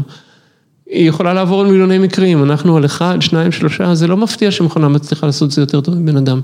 הרשתות האלה גם לא חוש... הן לא... לא, הן לא ממשיגות כמו בן אדם, כי אנחנו יודעים שאפשר לרמות אותן בצורה ששום בן אדם לא יכול היה, אה, היה, היה טועה. ו... אבל פעם אחת רק. לא. לא, אני אומר, תיאורטית, אם אתה באמת מפתח מכונה שיכולה ללמוד מהמקרים שלה, אז fool me once, uh, shame on you, היא fail צריכה me היא twice, צריכה shame on לקבל me. המון מקרים כדי- לזהות, בן אדם צריך- הרבה פחות. בסדר, אבל אין- אה, לה, היא לא מה שאתה אומר מוגבלת. בסדר, אני אומר לא בסדר ואני רוצה לשפר את זה. לא, יש אני אומר, היא יש לא- שם אה, מקום לפריצות היא לא הולכת לשום. מקום. אה, עכשיו, היא היא צריכה הרבה יותר מידע והתוצאה הסופית שמתקבלת היא תוצאה הרבה, שהיא לא עובדת כמו בן אדם, שיש לה נפילות כמו בן אדם. אם אתה רוצה עכשיו לבנות, להשתמש ב-New Network לזהות נגיד מחלות ב- מצילומי רנטגן או משהו כזה, אתה אה, מאוד לא תרצה שהוא יפש- שהיא תפשל. במקומות שרופא לא רדום. זה היה פה חוקר מזברה מדיקל שהם עושים בדיוק את זה, והם אמרו אחד הדברים הכי מדהימים היה, שהם לקחו את התוצאות של הרופאים הטובים בעולם, ועל אותו תמונה שני רופאים מדהימים, אומרים דברים שונים. אומרים דברים שונים, בהרבה אה, מאוד מקרים, כן. ואתה אומר, אה, אז אתה יודע, היתרון הזה של בן אדם, אז למי תלך? שניהם ידועים מאוד מאוד מאוד, ושניהם אומרים דברים שונים, על המון מקרים. אני חושב שנחזור לנושא הצניעות. בנושא, אני אפילו לפעמים אומר את זה יותר חזק, הרעיון כאילו אנחנו יכולים להחזיק באמת, מביא אותנו, לאמת המוחלטת, כן, אני רק אומר, אם ה- מביא אותנו ל- ל- ל- לפי פחת. אז אני אומר, וה- אבל אם האלגוריתם שלהם, תן לו מספיק מקרים והוא ידע לזהות בסופו של דבר, עוד שנים מהיום, ב-100% מהמקרים צילום, אתה צריך ניתוח? לא צריך ניתוח, רק על, רק על איזון חוזר, על, על, הנה מה שהחלטת, הנה, הפתר, הנה מה שקרה באמת עם הבן אדם. אני בא למכור לך או לספר לך. אפשרויות הרבה מדהימות. אז אני מחזיר אותך, אני מפקס אותך, אז תן לי מה יותר, מה, מה יותר טוב. כן. אמ, הבן- ה- ה- נגיד, כמו שאנחנו רואים בשחמט, בוא נגיד, אחת השאלות, תוכנת שח, כדי לשחק טוב צריכה לעבור על מיליוני אה, עמדות. הם בגדול, נגיד סדר גודל של מיליארד עמדות, אולי הם משחקים כבר טוב עם פחות. בן אדם רואה 20, נגיד בתת מודע 200, זה מדהים איך, ואתה מסתכל מגב- מגבוה, בני אדם ומחשבים משחקים basically, כאילו הרבה, basically אותו דבר, זה לא, אין איזה, אין להם איזה רמות מדהימות של משחק שאנחנו לא, אה, לא, לא מבינים. אה, אז איך בן אדם מצליח לעשות את זה? איך בן אדם עם יכולת חישוב כל כך עלובה, מצליח לעשות משהו שנדרשות אה, מאות מיליוני אה, עמדות למרחב, וזה גם ברשתות הנוירון, הרשתות העמוקות של, אה, של DeepMind, הם בדיוק עם אותה בעיה. אם ייתנו להם לעבוד על 200 עמדות, הם, הם ישחקו בצורה הם צריכים אינפוט. הרבה יותר גדול, נכון. כן, עכשיו. כרגע אנחנו בדיוק בש... בשאלה האם אפשר לקחת את יכולת המיקוד האנושית ולקחת חלק מההיבט הזה לתוך אה, רשתות, זאת אומרת לפתח רשתות שיודעות אה, למקד את החיפוש שלהם בצורה הרבה יותר טובה, והתקווה היא שזה יעשה איזה פריצת דרך מאוד גדולה בניו נטבוקס, זה איפה שאנחנו לומדים היום. עמוס שואל אה, מה היישום המסחרי למה שאתם מפתחים, זה נראה לי הכנה למזגן גם לתשובה שלך. כן, אוקיי, אז יש, קודם כל יש לנו יישום, קודם כל יש לנו יישום מסחרי אחד, יש לנו תוכנה Decode Chess, שהיא עוסקת בהסברים בשחמט, שמה שעשינו שם זה בעצם, אה, מאח, מאחר שכבר ראינו שלחקות את החשיבה האנושית זה מאוד קשה, זה עד שנות ה-70, אולי ה-80, אולי עוד ניסו קצת. אנחנו הולכים הפוך, אנחנו אומרים, בהינתן זה שיש לנו כבר תוכנת שח שמשחקת מעולה ומייצרת לנו את עץ, פורסת לנו עץ אפשרויות של מיליארד אפשרויות, אנחנו עושים unfolding וחושפים מה המושגים שבן אדם היה משתמש כדי להגיע לאותה מסקנה. זאת אומרת, משתמשים בברוט פורס כדי להבין את המושגים המשמעותיים. והתוצאה היא, היא די אז מה יכול להיות היישום המעשי של זה? אחד הדברים הכי מרכזיים שחסר בקהילת השח היום, זה יכולת הטכנולוגית, זה יכולת לקבל הסברים. אני יכול... למה המהלך הזה יותר טוב ממהלך אחר, לצורך העניין? כן, כן, בדיוק. מה קורה לעזאזל בעמדה הזאת, וכמה ש... ואנחנו עומדים פה בעיה שנקראת באופן כללי של explainability, כמה שהעולם ה-AI נעשה פורץ דרך, מצליח לעשות הישגים יותר טובים. ככה הוא נהיה יותר אטום. אנחנו, כן, אנחנו נמצאים במצב לפעמים נואש של, אוקיי, הוא נתן לנו המלצה, אבל איך אני יכול לדעת אם היא נכונה? למה? אני צריך לדעת את הלמה. הריצה היא הלבנה של רוברט היינלנד, שם אחת הדמויות היא אינטליגנציה מלאכותית שמלווה את האסירים במאבקם להשתחרר מעול כדור הארץ, וכל הזמן נותן להם תשובות, ובשום שלב בספר הם לא אומרים, למה? למה אתה ממליץ על ככה? הוא תמיד אומר, ההסתברות להצלחה היא ככה וככה, אם תעשה ככה וככה, זה הכל. כן, למרות שהוא ייצר אותו בשנות ה-50, הוא ראה רחוק מאוד איינלנד, אה, על כן. חלק מהדברים, עכשיו לא. ההשלכה הבאה, אחרי, הסיפור של השחמט הוא סיפור שהוא, זה, בסך הכל אה, רצון מאוד גדול לתוך הקהילה, זה בריו-טכנולוגי מאוד קשה, אנחנו עבדנו כמעט חמש שנים לפתח את זה. אה, והתוצר הוא מוצר שעכשיו, מוצר שעובד, כן, כן. זה עוד פעם, אתגר מול החשיבה האנושית, זה חתיכת... אה, חתיכת ארבע אחר כך מתאפס עליו. חתיכת מאמץ, ועכשיו אנחנו אה, בוחנים האם הרעיונות אה, הנאו-קנטיאנים הפילוסופיים שלי, שהם אה, רלוונטיים לעולם של ה-neural networks, אה, ושם השמיים הם הגבול, כי... אני בטוח שחלק מהמאזינים שלנו לפחות עכשיו אה, עם חברות אה, נורא פרקטיות עכשיו חושבים, אומרים, אני צריך לדבר עם הבחור הזה, אה, תפנו אליו ישירות, זה ההמלצה האישית קדימה, שלי. קדימה, ברור. תשבו איתו, תראו אם הוא יכול לקחת את מה שאתם עושים צעד קדימה. אה, אגם רפאלי שואל, איך זה היה לגדול עם אבא שלך, עם, אבא שלא יכול אה, לדבר על העבודה שלו, אה, כמה אתה סיפרת אה, לילדיך על העבודה שלך? הצבאית אני מניח. אה, טוב, קודם כל הוא נפטר כשהייתי בן שמונה וחצי, אה, ואני בעיקר זוכר לפני כן את החוסרים של אבא שעובד כל הזמן, ו... היה ידוע באין ספור השעות שהיה משקיע כל יום. כן, כן, זה בן אדם שבמקום להיות מוזיקאי נאלץ אה, אה, להשקיע את זמנו למען ביטחון, אה, ביטחון המדינה. כן. אה, לא, בוא נגיד לא סתם המבנה ב-8200 קראו על שמו. אני יודע, אני, אני, אני מסיק מסקנות. אה, יש כן. פה עוד שאלה על אביך, אה, יש פה, אה, אם אפשר, ספר קצת על מה שכן אפשר לספר, הוא אומר ביחידה, הוא אומר, הראל קין שואל, ביח- כן, ביחידה היו בשע, בשעתו הרבה אגדות אורבניות משעשעות עליו, מה אפשר לאשר, מה אפשר להכחיש. טוב, השאלה איזה, איזה אגדות הוא מכיר. איזשהו סיפור אה, מפורסם שיש עליו שאפשר לאשר? תסתכל, רוב העבודה שלו היא עדיין אה, מוטל עליה... אה, איסור פרסום. אה, כן. יש כל מיני סיפורים, הוא היה ידוע ביכולת ההתמקדות שלו, והוא פשוט, אם לא היית מטלטל אותו בכתף, הוא לא- הוא לא היה 16-18 שם לב. שמישהו נמצא מסביב. איך הוא היה עושה את זה, אתה יודע? לא, אני, אני לא יודע. לא- לא לא השאיר מספיק... תשמע, בשבילי הוא היה פשוט האבא, שסוף סוף הוא מגיע, יש לי הזדמנות לספר. ו... אני אני בטוח, הוא- לילד בגיל שמונה וחצי שאבא שלו עוזב ככה זה מספיק טראומטי אני מניח, פחות מעניין אה, איך הוא היה נשאר מרוכז. אין, אני לא יודע אם זה כל כך טראומטי, דווקא. שאמא שלי מתה בגיל, זה היה יותר טראומטי, זה היה בגיל 20. אבל אה, אם כבר גולשים, לאזוטריה, אה, יש בינינו חיבור. חלקים גדולים מהדוקטורט שלי הם... אה, יש פה שאלה. שכואב לי לפספס אותה ואנחנו ממש כבר גולשים בזמן. אה, מתי היקר שואל, האם אינטליגנציה ודחיסה הם אותו דבר? איפשהו קלוד שנון אה, נמצא גם למעלה ועכשיו מחכה לתשובתך. קלוד שנון הוא חלק מהתרבות הזאת של ידע מכני שאני נלחמתי בה. לא סתם אה, הפסל שלו נמצא מחוץ ל-MIT. אם אני לא טועה, יש אחד כן, כזה שם. עכשיו עוד פעם, הוא כמובן עשה עבודה נהדרת, אין שם זה דבר, כן. עבודה שלו, אה, אבל היא מאוד מוגבלת בתפיסת הידע, שזה זה המאמצים האינטלקטואליים האדירים, אה, לנסות לתפוס את הידע, את ההבנה האנושית במונחים של אנטרופיה. מכניים. כל הרעיון הזה של אינפורמציה מבוסס על הרעיון של מרחב אפשרויות שאנחנו הולכים ומצמצמים אותו, וזה כאמור פשוט לא ככה בני אדם אה, חושבים. אני כן יכול לומר שלמשל בסיפור של, של דיקוד צ'ס, זה לקחת עץ של מיליארד אפשרויות ולשלוף מתוכו נגיד אה, עשר משמעותיות לבן אדם, אז במובן מסוים לדעת להצביע על הדברים המרכזיים, זה בהחלט נראה לי אה, סוג של, אה, אינטליג... סוג של אינטליגנציה, אבל אני לא חושב שזה הדבר היחיד שמאפיין, אה, שמאפיין אינטליגנציה. יש שאלה אחרונה שלי שואל, פשוט נראה לי שכבר ענית, אור אילץ' היקר מאוד שואל, האם אתה רואה בתוכנות השח המודרניות שכבר מזמן מביסות בני אדם אינטליגנציה במרכאות, או שאתה מחשיב שיטות נרו AI אה, כדור חכם יותר של ברוט פורס, אני חושב שענית בדיוק על זה, שאמרת שזה בדיוק מה שזה. אה, האם לדעתך רשתות ניורונים מלאכותיות הם כיוון נכון לפיתוח בינה מלאכותית, או שהדרך להשגה של בינה מלאכותית בעלות יכולות הכללה רחבות, תיסלל בידי כיווני מחקר אחרים שאינם קשורים לרשתות?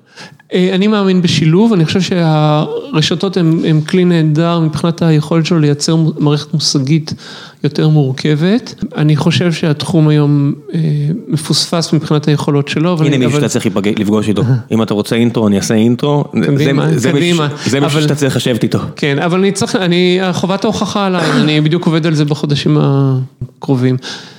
די מדהים כמה הישגים מדעיים אפשר להשיג, שאתה פשוט בא עם חשיבה מושגית פילוסופית, שזה מה שהבאתי בשני הפרויקטים האלה. מתי יהיה אפשר לקרוא, לראות משהו?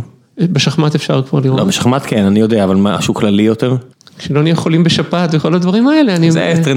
זה לא סטדי סטייט, אני רוצה להאמין. אני מניח שב... חודשים הקרובים אנחנו כבר, תהיינה לנו תוצאות.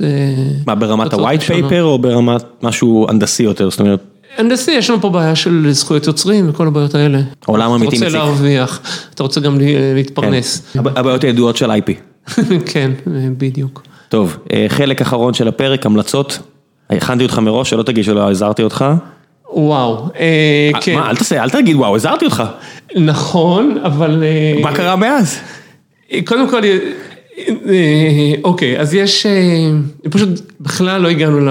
אני יודע. בכלל לא הגענו לנושא... אנחנו מדברים כבר שעה 45, אנחנו נצטרך לעשות עוד שיחה. קדימה, נושא של עבודה עצמית, עבודת התפתחות עצמית, אז אני רוצה להמליץ על הספר כשהדברים מתפרקים, של פמה צ'ודרון. אתה תשלח לי קישור? אחד מהספרים היותר... כשדברים מתפרקים, פמה צ'ודרון. אחד הספרים יותר פשוטים להסביר את הדברים המסובכים, למרות שבאתי מעולם אחר לגמרי, מדאואיזם ולא מבודהיזם, דברים יפה, ומזמינה אותנו לעשות מה שאנשים אולי לא כך יודעים, אבל עבודה עצמית היא עבודה של ביקורת וחפירה, ועבודה של שליטה על הפחדים שלך, היא מאוד מאוד מספקת. אז זו אחלה המלצה ואני אוסיף את זה לרשימת הקריאה שלי, אני רוצה להמליץ על שני דברים, דבר ראשון, כל הספרים של סיימון סינג, שהם אחלה, נראה לי לפחות לגרות, מה שאני תופס מערכת החינוך שצריכה לעשות היום, זה רק לגרות את המחשבה, כי הידע נמצא בחוץ, אני לא חושב שאפשר על לוח להעביר עקרונות, וסיימון סינג גם עם, מה אתה מביא לי פה? אם מישהו רוצה ספר של היסטוריה אינטלקטואלית. חביב. מלאונרדו להגל, בדיוק על הגל. The Western Intellectual Tradition. The Western Intellectual Tradition, בדיוק קראתי על הגל, שסיימתי עכשיו, אני מסיים תכף את הביוגרפיה הלא נגמרת, האוטו, לא אוטו, הביוגרפיה הלא נגמרת של נפוליאון, והגל בשלב מסוים יושב בביתו, ורואה את נפוליאון על סוס מבעד החלון כשהוא הגיע לאזור שלו, שהוא בא לכבוש שם, והוא יצא כל כך נרגש שהוא כתב על זה, וזה כל כך מעניין לראות מישהו כזה מפורסם. פוגש מישהו אחר ככה סתם באמצע המאה ה-19 ואז כל הספרים. אני דרך אגב רואה את עצמי כממשיך של קסירר שהוא פילוסוף שנשכח לגמרי, פילוסוף יהודי. תשלח לי כל מה שאתה רוצה שאני אשים בלינקים, גירית פה את המחשבה על כל כך הרבה דברים, אני תשלח אנשים לקרוא להעמיק. סיימון סינג זה מדע פופולרי מאוד, זה מופשט בצורה כנראה קיצונית מדי וזה, אבל צריך להתחיל איפשהו. כל ספריו, מהמשפט האחרון של פרמה, סודות ההצפנה, מה עוד יש שם ריפוי או פיתוי והמפץ הגדול, כל הספרים האלו הם אחלה דרך אם אתם לגמרי חסרי ידע, אחלה דרך צעד ראשון נהדר כדי לגרות את הידע ולהתחיל לחפור בכיוון מסוים, אני אישית מאוד ממליץ, ודבר שני זה פרויקט אריות לוד של מאיר דרלינגס שפנה אליי, אני אשים לכם כמה לינקים. מאזין יקר שעושה עבודה נהדרת בלוד עם אוכלוסיות שיש להן פחות פריבילגיות ופחות מזל. עם שחמט. בין השאר גם, כן. ואני אשאיר לכם כמה לינקים, תסתכלו על מה שקורה שם, אני אנסה לראות בעצמי יותר ולקרוא בעצמי יותר, ואז אני אוכל לספר לכם גם יותר על העבודה הברוכה שהוא עושה, ובינתיים תתחילו את המחקר הזה בעצמכם, אני אשאיר לכם את הלינקים, כי זה מסוג הדברים האלה שיותר אנשים צריכים להיחשף אליהם, כי יש שם עבודה מאוד חשובה וטובה. דוקטור.